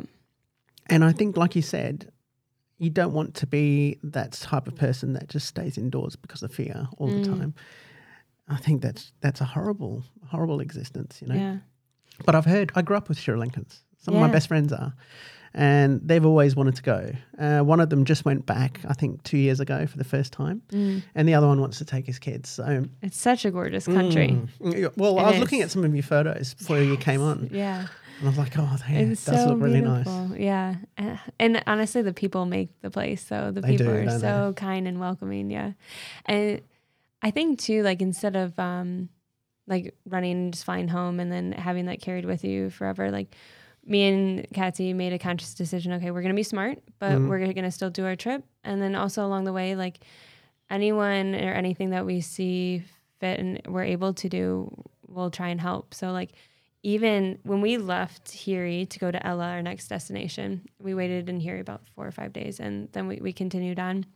Um, but the the private um, taxi driver, um, he he was actually in Colombo when the the attack happened. He was picking up people, and he ended up seeing um, smoke coming from a building, and he thought it was just a fire. So he went to go and check it out and try to see what was going on, and um, he, he ended up seeing the the chaos and ended up instead of running away out of fear, he ended up helping in in whatever way he Mm. could. And he opened his doors and helped as many people as he could fit into his van and drove him to the hospital. That was he was it was a brand new van for him. That is how he creates his income. That's how he takes care of his family. But he didn't even second guess it Yeah, and he and he ruined his van that that day and and it just even reliving with him like he the way that me and Katsy could see to help him is just like talk with him and let him get it out because you could tell like it reliving it helped him um but even reliving it with him was um where you just sustained the tragedy. yeah it was very he's just like he's trying to get away from it, but you're like, tell me, tell me more. no he, No, no, I but know, he you're sustaining it there. no we're like him. let us help you we want to know everything yeah, no, he yeah, really. I mean, he good. he did really need to uh, genuinely talk about it, not just out of our interest. yeah, yeah, No, um, and then we. I mean, the only way we could see if it, and it was only a short term effect, but give him extra money to try to help him fix Sure. his van, and then let him let him talk about it as much as he wanted to, and you know, just kind of be that. Even though we were just you know random travelers, trying to be that support system to him because it was only a couple days ago, and I'm sure he couldn't talk to his family about it. Um, yeah. You never know what you're capable of until something like that happens. yeah. I don't, I don't know when you put in a place of of seeing that. Even our last trip to Egypt, uh, we saw a father and son. Um, their car was overturned. We're in the middle of the desert, Mm. and they went through the the windscreen. Both of them went through the windscreen. They're on the ground. The father couldn't move, and we pulled over our car, and you know all the father could scream out was, "Is my son okay? Is my son okay?" And there was just blood everywhere. You know, the top part of his head had opened up, and he couldn't move. And then the desert ambulance, the Bedouin ambulance, came and carried away the son. And that was even worse. So when people were trying to look after the son and clear the road for the other cars that were coming past, um, I was there. And so I went up and I held his hand. And he looked at me, and I, I could tell, he, you know, he was looking at me. I'm not from around there. And I was just saying, You're going to be okay. He didn't understand. But just having someone there, I think, made a difference. you know No, definitely. because he couldn't see his son. His son had was getting carried away, yeah. and it must be the worst thing. But you just don't know what you will do until you're in that circumstance. You know, like yeah. often I thought, there's no way I could see blood. I'm not the best person when it comes to blood. Uh, and my family would laugh because they know uh, I black out really quickly. Yeah. If someone tells me a hunting story, I think it's my imagination. I'll just I blacked out in the middle of a pizza store once because my friend's telling me how he hunts deer or he was a hunter and how he, you know, cuts up the animal and you know preserves it. And I was really interested. It wasn't that I didn't want to hear. And uh, next minute, I was on the floor, and they're all trying to wake me up. And it was just my imagination took over. So I thought I'll never be good with bodies and things like that. Mm. Um, but when it happened, it, it was fine. I just know I needed to be you- there with the guy. Yeah, you you go into Yeah. a function mode. Um, I mean, all that ha- I've experienced that a couple times with work. You, because people, Is it adrenaline? it's. I mean, it might be part adrenaline, but you just have to get. You just know you have to do what you have to do, and you just function. You don't think about it. I think it too is part of letting go of that voice inside of your head, the ego that is distracting, or that might have made true. you black out, even with the story with just the deer blood without experiencing it Mm, it's function mode it's being completely and ultimately present with the situation because you need to be for that person or for that situation um, and Mm. not getting So it's happened to you in surgery, Oh, in the yeah. theater. yes yeah definitely you go into you go into function mode where um, you just do everything and anything and um, it, it was in emergency situations where you just function and do everything and anything that um, you can do to help the situation to help the patient yeah to get the best possible outcome. Um, at that point there is no emotion or um, you know voice inside of your head telling you what you can and can't do. You just do it. And that comes Wow. with i think that comes with also with like the training and and being prepared in those situations to know what you need to do as well. But you're so prepared that you don't even think about it you just function and do Sure. it yeah So the training is good then. oh yes yeah. It has to be. hey? yeah yeah definitely mm. You've got to be a special type of person, I think, like you are. I mean, not everybody can do that. You know, like yeah but uh, like you say you don't know until you're put in those situations Yeah, but you know, we come home sometimes. We've had a hard, not a, not a bad day, but a hard day, yeah and then you sit there and go, those people that are saving lives. It's not like they can just crawl away Mm. and just go, "Hey, I'm not going to deal with it today." And if they're having a bad day, which often they would, like what if you've come from a really bad home environment, need the air, and then someone need, that's lives needs saving, mm. you have to. There must be a like a mode that you switch into. yeah Like I've, I've got a few police officer friends, and they say it's the same thing. And uh, they said that when they're on the job, if a new person comes on, they find it very crass. So the jokes they actually tell each other, you know, often it's in really poor taste. But they turned around and said what they don't understand, it's a coping mechanism. yeah So the crass jokes that we say to each other, mm. you know, it's the way we cope right with the situation with that situation. Mm. It's we don't say those jokes anywhere else, but right only among the people that among those people, yeah. Um, I knew a photographer, a crime scene photographer, mm. yeah and it was the same way. He he had his own coping mechanism. So you know he would uh, do I think boudoir. You know the uh, the um, what's it called? The photography, like lingerie photography. oh and okay things. yeah But he did it because he didn't want his craft, his creative craft he'd always wanted to do as a kid, to be stained with, uh, you know, pardon the pun, blood. Mm. Because every time he'd pick up a camera, it was to film a crime scene.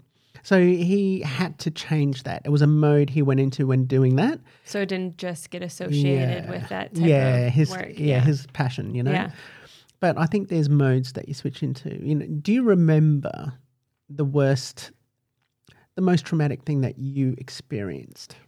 in work Mm. or um Or I should say all the time, but what about the first time you experienced something that really affected you? Do you remember what that was? all the time you're talking about or in work In work. in work um um yeah i mean there are two that really stick out in my head um yeah and they were definitely ones that were emergency situations where you just had to function um it was a an, a, a case where the the patient was has been through a lot, um, and they needed a procedure that was to improve their quality of life. Otherwise, um, they weren't going to live much longer. Mm. So I think that part of it, um, when stuff did go wrong, um, and then we we had to end up giving a lot of um, products, so a lot of blood. Um, we had to get the defibrillator in. We had to call code, so people were all rushing in. Okay. Um, a lot of things happened in that situation. I I do remember in in in great detail all those uh, that situation, and I think you just have to know. I think this is the other thing why you're you're you're functioning in high function mode. For one, you just have to do what you need to do to get done, and as well, like at the end of the day, you know deep down inside you did do everything that you could possibly Sure. do to help that that patient. They ended up, I mean, they ended up not passing away right then and there. Um, we ended up getting them to be able to have okay stats and be able to go back up on the floor with their family. But um, a couple days later, uh, the patient um, did end up passing away. Um, Did pass yes, away? it did end Okay. up having yeah passing away. Mm. Um, yeah, it's just I mean it is it's definitely a hard situation. There was that one case that really sticks out in my head. Um, and I think the other thing that hel- helps with that one is that you know how long would have this this patient have been living without this procedure done with a you know low quality Yeah. of life as well and. You know they you know were weighing out the pros and cons in the in the in the situation and knew that this could um, this could happen and to you know that they're going to do the best they can but um, ultimately it could just be the outcome that ended up coming out. It just stinks. You always you always wish that it's the other one you know the pros and the cons this could happen or this could happen. And when it goes wrong it just you have so much hope for this to actually work. And then when it doesn't it's hard but i think i mean the other one that is was um the other cases that are hard but also good is the organ procurements or what they used to be called as organ harvest. It's when uh, a patient has a traumatic um, brain injury or um, some other cause of having brain death uh, and that's brain death of the brain and the, the brain stem as well because the brain stem the brain you could have brain death but also have activity in the brain stem which would allow you to still have like um, some responsiveness so it has to be brain death of both of them Both. Okay. and then that's legally pronounced as the time of death Oh, once they announce brain death um, the stem in the brain. Yes, yeah.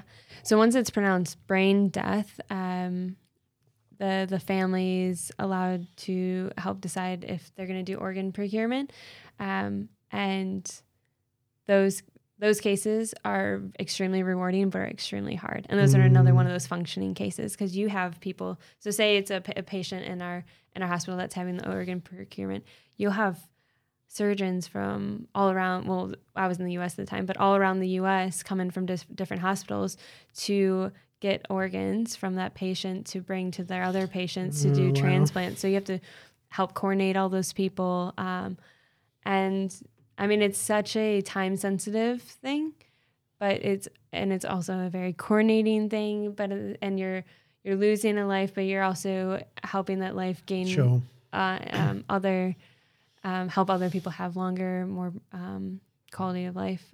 So it it's a very touchy and hard hard procedure. Yeah, it's a difficult one. It's definitely one when you're with your team. That's one you have to um, have some debriefing on. Mm.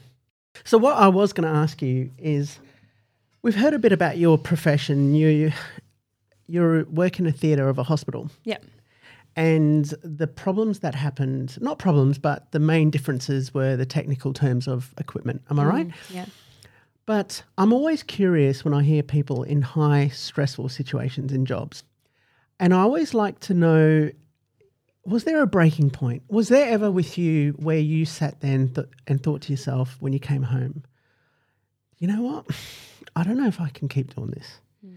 Or did it make you stronger and sort of, if I can get through that, then I can pretty much get through anything? Was there a time where you had second thoughts? I wouldn't necessarily say, yeah, I wouldn't necessarily say that it was a time that I would be like, no, I can't do this anymore because I genuinely do love my job and um, you know, that you know, ninety eight percent of the time or ninety percent of the time, I feel extremely fulfilled from it, and I feel accomplished, and I really, really do enjoy it. Um, during those hard times, you obviously do have like like during the time you don't have any emotion you're just functioning and then after sometimes you have to allow yourself to feel those emotions that you mm. you perhaps would have been feeling um, during during it if you weren't working through it um, and just functioning uh, i think it's extremely healthy during hard times and any not traumatic but um, intense situations that you take the time to relive it and yeah, relive it and see how you feel and how you think. I think during those times, having good support system through work, which I've always had, um, while I was in University of Michigan, I had extremely close colleagues that I was working with. Here, um, I was working in agency, so I was bopping around from hospital to hospital, but I had mm. still my agency girlfriends that I could always go to and talk to. I think having that core system to be able to relive it, talk through it, allows you to bounce back quickly from it. So I think more so than feeling like it was going to defeat me and, uh, you know, want me to give up and, and not, you know, throw in the towel and not do work anymore or my profession anymore, it, it more so made me stronger, I would say. And I think it's because I had that good support system to sure. be able to work through it, you know. Do you have in in-house way. counselors provided? Oh, you, yeah, they're, they're definitely, um, a lot of times, the educators um, provide that emotional support if they know there's a difficult case, and the main, the main colleagues or the main nurses that were, and and I mean all all statures, but this is the nurse educators that would be more focusing on the nurses. They would go in and check on the nurses, like how are you doing, and if they think they need more talking, they can either talk to them or they'll make sure that they're having the support system. There is also like through hospitals, there's therapists, even just yeah. if you don't have that support system or don't feel comfortable talking to people at work about it or whatever, they will suggest you to go to therapy, um, therapy just to be able to have someone to talk to and yeah. have an outlet with it. Yeah, I think as long as you're uh, you're aware of you know how you're dealing with it, it can make you stronger and you can continue on. Or at least that's what happened for me. Has there been yeah. ever a time where you've come home mm. and you've realized a lot of that pent up mm. pressure that you've kept in is now being released at home mm. to something that's totally irrelevant to what you're talking about or arguing yeah. about? Yeah, I think that's a yeah, an extreme natural human reaction. I think more so when it's those really intense ones, like those emergencies. Yeah. I get more tired. Like afterwards, you just feel exhausted. Yeah, and you, you would, wouldn't you? And you'd have like, hopefully it's the weekend, or then you know, or Jeez. you'd come home and maybe instead of, you know, making dinner and watching TV, you just fall asleep for a lot longer than you normally would. You you feel more tired. Um, at least that's how I reacted to it. Um, if I'm, it's more so if I'm stressed at work, maybe. Um, just feel like I'm taking on too many shifts or because agency can like pick and choose how many shifts you're doing. So maybe I'm taking on too many shifts and I'm I'm stressed um, in the sense of working too much and not having that balance. I think that's more of the time when I take it out on my partner in conversations or you lash out more when I'm not having that balance. Where the emergency ones, I don't think I take that out on anyone. I think I just more so like get exhausted mm. and like sleep more after. Yeah, yeah, yeah. Or you, you know, you're almost on, you know, doing so many things so quickly, um, which takes a lot of energy as well. Do you have a bad temper? I can. Yeah. um, yeah, I definitely can have a temper. I know a few people listening to this will be like, yeah, yeah, she does. yeah, no, um, it's definitely something. Well, when I was a teenager, I definitely had a really bad temper, but it's definitely something I've worked on like since then. But um, and and still do work on is the lashing out or the bickerments or the fighting um, and communicating in a more appropriate way but yeah, I think when you're stressed at work, that comes out more in me, like the the temperament and the lashing out. Because it could yeah. be unconscious too. Yeah. You know, you think you you've walked well, away from after. work. Yeah. yeah, and it happens afterwards. Yes. and all of a sudden after an argument you think "Mm, that was a bit extreme. You know what I do do is um do do is when I get hangry. I get hangry. I have to like realize. Yeah, a like, lot of okay, a lot of people do. oh, I yeah, I definitely do. And you have to realize, okay, there's like internally, I'm having like this pain of that's coming sugar. There's a lack of blood sugar. it's affecting me somehow. Yeah, exactly. Yeah. Like feed yourself, Sara. Take care of yourself.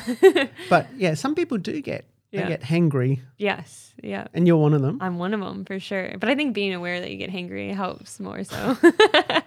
it took a little while for me to realize that I get hangry. But yeah, Tate pointed that out, was like, uh, I know what you need food. I'm like, oh, I need. yeah. And I'm like, yep, I definitely have a hanger problem. I, I've never seen uh, Tate uh, in a bad. I mean, yeah, I've seen him in. I've he's he's been moody, Mm. but I've I can't imagine him with a bad temper. I think. Uh, I think Tate can have a temper, definitely. Yeah, I, I suppose because I don't. I just see that sort of um, almost. Um, But it's, I mean, it's rarely. Don't get me wrong. Yeah, it's yeah. not. It's. I mean, it, and it's more so. Once again, it's like just when stress and things build up. yeah. Um, I mean, we have a little bit on our plate right now regarding like um, visas and I th- and different issues with like figuring out um, our visa process just within the U.S. and Australia. Like um, things seems so much more simplistic in the beginning. Um, and and easier, but then when you get to the logistics of it, of figuring out the red tape and and, and the visa process, I mean, that adds a lot of stress onto your case. And then along with just natural um, life stressors, I think with me and Tate, when we let those things build up, that's when you see those little outbursts um, instead of addressing them and figuring them out and being Mm. proactive about them. It's when you, you know, pretend like everything's fine. And when you're not addressing that, oh no, there's like some serious things that we need to really figure out and have plans for and work towards and feel like hope towards. Um, but when we have them underlining underneath us, yeah, we definitely have those outbursts. That must be hard when you are in love with someone, but yet you've got these external forces, you know, that yeah. you've got to bust through just to be together. yeah.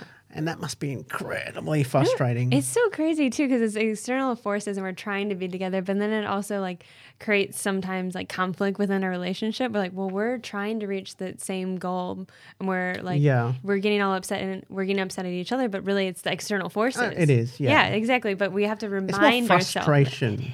Yeah. Yes. That yeah. must be hard. Mm. And and is it harder to come into Australia or to migrate into America? It is easier to come in Australia for um, like temporary, like working holiday visas. Like we don't Right. have that option really per se, unless you have a degree and then you can go over, or if there's a career that is in need and they can prove that that career is in need Over the, in the States? in the states. Okay. Yeah, they do have like working holiday or sorry, working visas. Sure. but they're I, in my personal opinion, or yeah, in my personal opinion, they're harder to get um, just based off of the criteria that you have to have in order to go and get one of those working visas. Over here, it it's easier to get the working holiday visa. Once you start to get the logistics of more long term visas, they're both equally complex. Um, sure.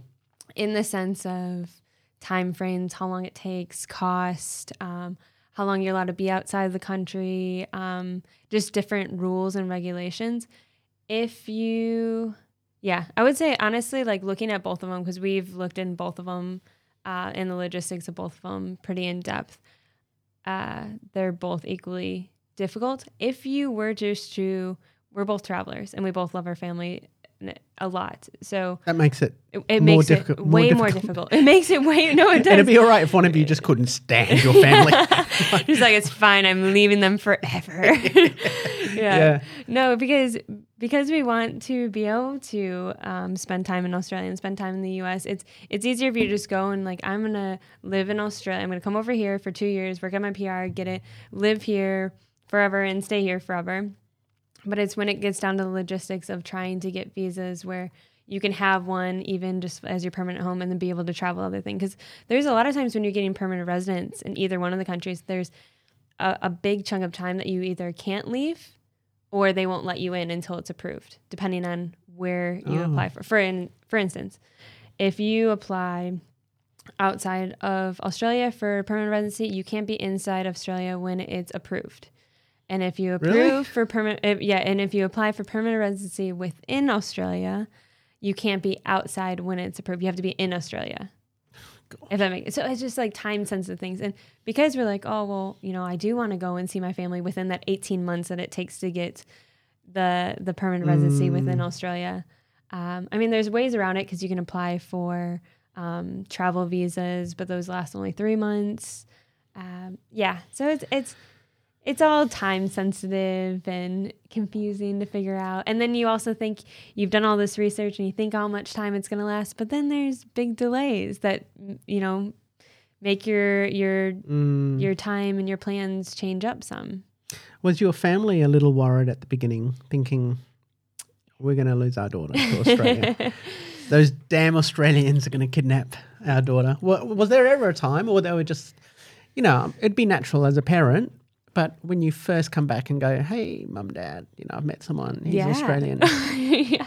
You know? Well, picture that your your daughter just graduated col- college, and she, especially being an American family, she's going on this three month backpacking trip, which a lot of people in the U.S. I mean, more and more people in the U.S. are starting to travel, but at the time it was like more like taboo. Like, what do you mean you want to leave the states or you want to go that far for that long? Um, so they, you know, were a little worried for me, but supportive for me to do that trip. And then coming back and be like, well, I actually met a man and he's coming over Yeah, and he's gonna, you know, come and be he's a recovering heroin addict, but he's okay.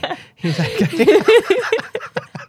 yeah. no, he wasn't. Tate's not a recovering addict. At anyone? or is he? or is he? Yeah, that for any He's parent. gonna love this. Uh, yeah, for anyone that would be like, oh my god. Yeah, I mean, so they, I mean, obviously when Well, he first same for- originally came over. Same for Tate's family. Oh yeah. Oh yeah. Let's hear it. Let's hear it. However, yeah, I was here. No, no, no. I didn't. I always felt very welcomed, but maybe behind closed doors. I mean, any oh, there, family there is going to be like, Sara. oh, No. no, no, no, no, no. It wasn't like it wasn't that at all. yeah. I was going to make another joke, but I can't just keep making jokes No because will know people don't know. I know, yeah. I know, I know, and it's so hard for me not to make a joke. No, no, we just we knew that uh, you know it was a great thing. Tate went away and travelled, Yeah. and, and he became a different guy. I remember saying to Tate at one stage, you know, um, I can't remember the last time I've seen you smile and laugh. And, you know, its circumstances worked out where I think he had to go. And I was saying to him, he said, Wayne, I'm going to go traveling. I said, great, go do it. You know, get yourself away from this situation. And one month would go past and nothing. And then another month would go, another month would go. And one, t- and I kept reminding him, Yeah. saying, "Look, you're going to go traveling." And one day, I think he he got a bit upset at me, and he said, "Well, what if I don't? What if I don't? What if I just stay here?" And I said, "It's okay, but you know, just you you'll love it when you go." Yeah. So when he did go, I was I was happy, and he became a different man because of it, in a good way. You know, he became more relaxed. Uh, he was smiling more, and I think uh, it's that perspective. You know, you take yourself out of that world, which was this world, and then he went traveling, and it gave him that perspective of, you know, that things can work out okay, and sometimes in a better situation than I was before. Yeah. So I think it was good. No, I think he, I mean, he even says all the time how he has a different appreciation even for home. Like, Yeah. um, When, when you're away from it, yeah, yeah. And then, yeah, the pros and the cons of where he grew up and, and an appreciation of like how beautiful Australian Perth is and what, what it has to offer that mm. he wasn't putting the perspective in a positive aspect beforehand. So going and traveling and realizing that. Yeah. and that's why travel's so important that we used to talk about before. Yeah. Yeah. you know. Mm. Uh, and then you get some really proud nations. Like Vietnam was one of the proudest nations I've ever been to. Yeah.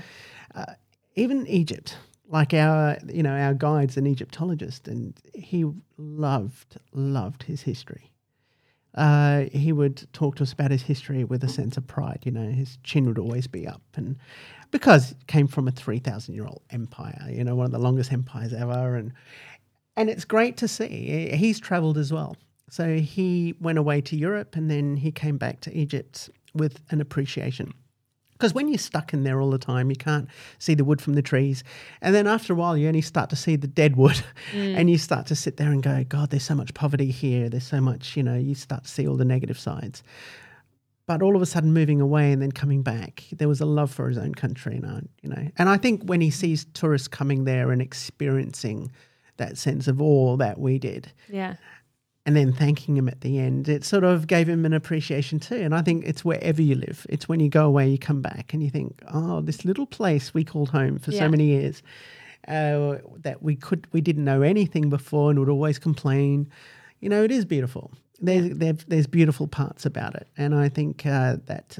That's what it does for a lot of people that goes away. But yeah, I do know that. I think because I know Tate's mum, everyone that's listening, and I do know she was very. She's. They're always worried that their their son's going to be immigrating Oh. somewhere, and Yeah. uh, just like your parents would too. So Yeah. it must be a hard thing. It uh, is. Yeah. But I think too, like um, my parents definitely worried about it um, quite a bit. But I think they realized they needed for their own happiness to stop worrying about it because it was completely out of their hands and control. And once they did that, like they, I mean, at first I did have a lot of um, drawback with even like going over and moving over here. Um, that they, I mean, they they supported me for me moving over here, but they were worried that I'd go and move over here forever. But I mean, my mom was the first one to suggest when we had the first delay with Tate's green card. Um, you know, what other visa can you get in Australia so you guys can be together? Like once she started to to stop um, focusing on worrying about losing me, um, she started. She was always supportive, but she became even more supportive Yeah. like i didn't i didn't feel that underlining like pain of um what she's going through as well you know I think. And that's a hard thing I think it makes a difference as well because she ended up meeting Tate.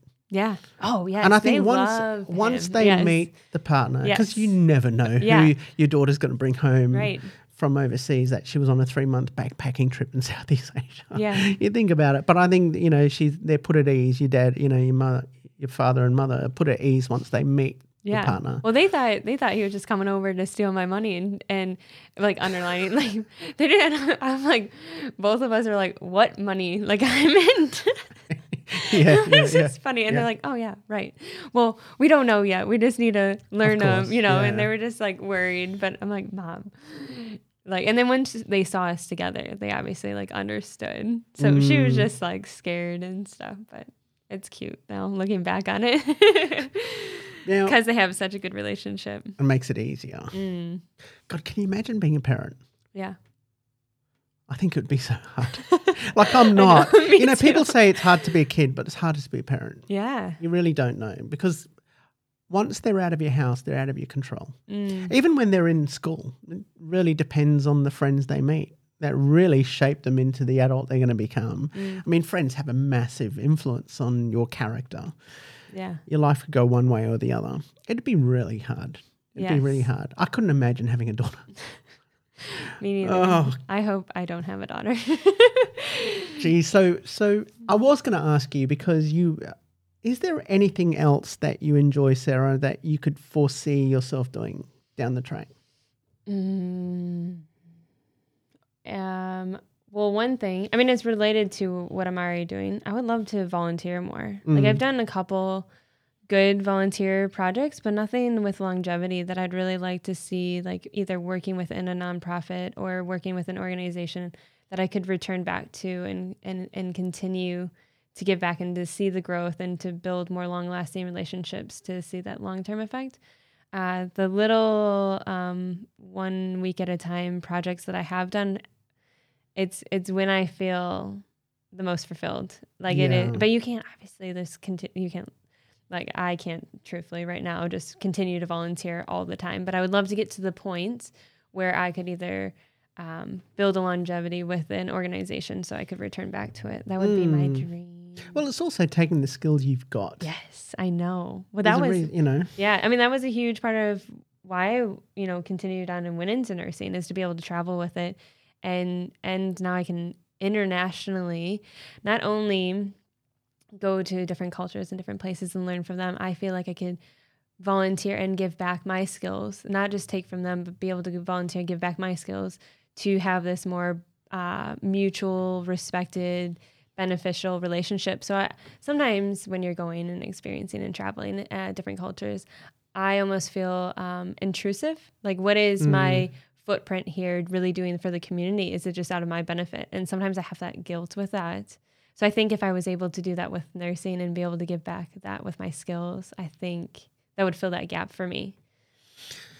I think there's always places for volunteering that would be great. And like you said, you don't have to do it all the time, Yeah. but you know, once a year, once every two years. Mm, yeah. Oh, uh, something I was really curious in because I don't know anyone else in the medical industry. Yes.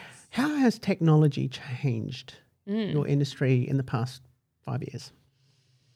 Well, I can't say 10 years. Yeah, I know because I haven't been doing it Yeah, for that yeah, long, yeah. so five years. Have you noticed any big changes? Um, I mean, big changes. We did have like the big change from in in the states. We have all electronic based um, medical information. So everything, all the documentation, at least within my hospital. I'm sure there's some hospitals that are still like paper based, but um, was all done on the computer. And that was a recent change when I got hired in there. Um, so see, to see that progression to it. Um, and the and the ease that it does come with with those electronic based uh, documents. And then in, in Australia, I know they some companies do have the electronic base, but a, a lot of companies still have the the paper documents. But you guys are making the progress and the motion more towards to um, electronic base um, Sure. documentation. And with with that, just like I think it takes.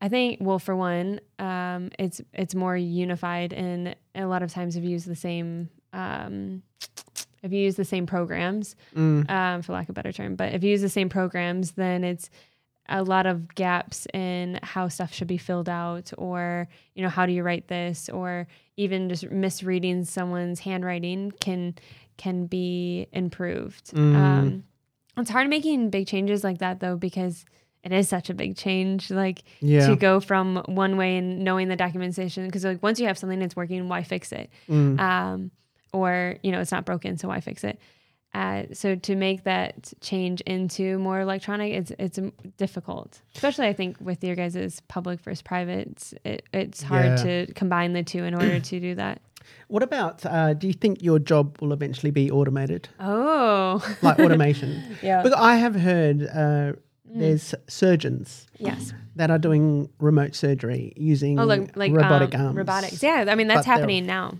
That's happening now with cases. Um so i we've had this data i think it will continue to increase and there'll be more and more surgeries with robotics. Um when it comes to nursing and patient care, me, my personal preference, which um, me and Tate disagree about this issue, but I think when it comes to nursing and healthcare, there's a really important aspect when it comes to person to person care that that human reaction that compassion that care that um, you can't get from robotics so i don't think like we'll have the debate like um, about will robots take over all the nursing and healthcare jobs like or what jobs will be you know distinct or and, Mm. and no longer exist with with robotics and and ai um, for me personally, I mean, I'm biased because it's my job. Yeah, yeah. but um, I, I think that that caring, compassion, um, that energy, that even like even in school, you you do therapeutic, you learn therapeutic touch, and in the sense of comforting people Sure. and and um, uh, effective communication. All those skills are very embedded in nursing care, and I do Mm. think that is a very important part of the healing process for Mm. for humans the environment that you're providing and i don't think that can be um, i don't think that can be executed with just robotics Well, I'll finish. I mean, my thought is I think Yeah. you're both right. I think uh, humans and robotics will be Yeah. symbiotic. Yeah, I think the human will. will be, I mean, we're already half robot now when we take our phones around. Yeah, I mean, we're cyborg, really. right I think it will be half and half. mm, agreed I think you'll have the precision of a robot, but Mm. the empathy of a human. I think that would be the best of both. you yeah know. definitely So, Sara, you're leaving when again? Wednesday. wednesday yep Um, so, if you ever come back to Perth Yeah. in Australia, we'll have to do a follow up uh, podcast to see how things have changed. yeah. Uh, well, you're a married woman now, aren't you? i am I know, I know. Did that really quickly? Did that change you at all? Um, Did that solidify and settle things down a little bit? and in the sense of our relationship, I mean, I think marriage. As a person, yeah. Oh, as a person, it settled. Ooh, Did it settle things down? No, I think I still, I still, I mean, like at the at the time of getting married, I wanted to like travel and explore a lot and and um, do a lot with my career. I still feel like at the same at the same point. I think if anything, it uh, settled our relationship. I mean, it's difficult being in in a long distance relationship sometimes, but like now we're married. Yeah, like there's no like even the engagement instead of just being in a boyfriend girlfriend situation settled that a little It bit. Like okay, this is gonna be It does. more long term. I don't have to worry as much. Like, Yeah. you know, things will work out. And now we're married. It's like, okay, things will figure out, it'll work its way out. So that's mhm. more settled. Um, it's just figuring out how, like, we're going to make it work and make it, um, yeah, all flow together. Um, Mm. It's not, you know, if it's just how now, yeah. you know? and it'll happen. Yeah. It'll Yeah. happen. Yeah. Well, let's see how it all goes for you. I wish you all the best. And uh, when you come back, please come back, and we'll do a follow up podcast. No, I'll definitely be back. Sounds good. Unless I'll have to bring this unit over to Michigan if you don't come hey, back. hey, yes, please come Yeah, to yeah, Michigan. yeah, yeah. But I will be back. Okay, cool. Nice to see you. All right. Nice Bye. to see you. Bye.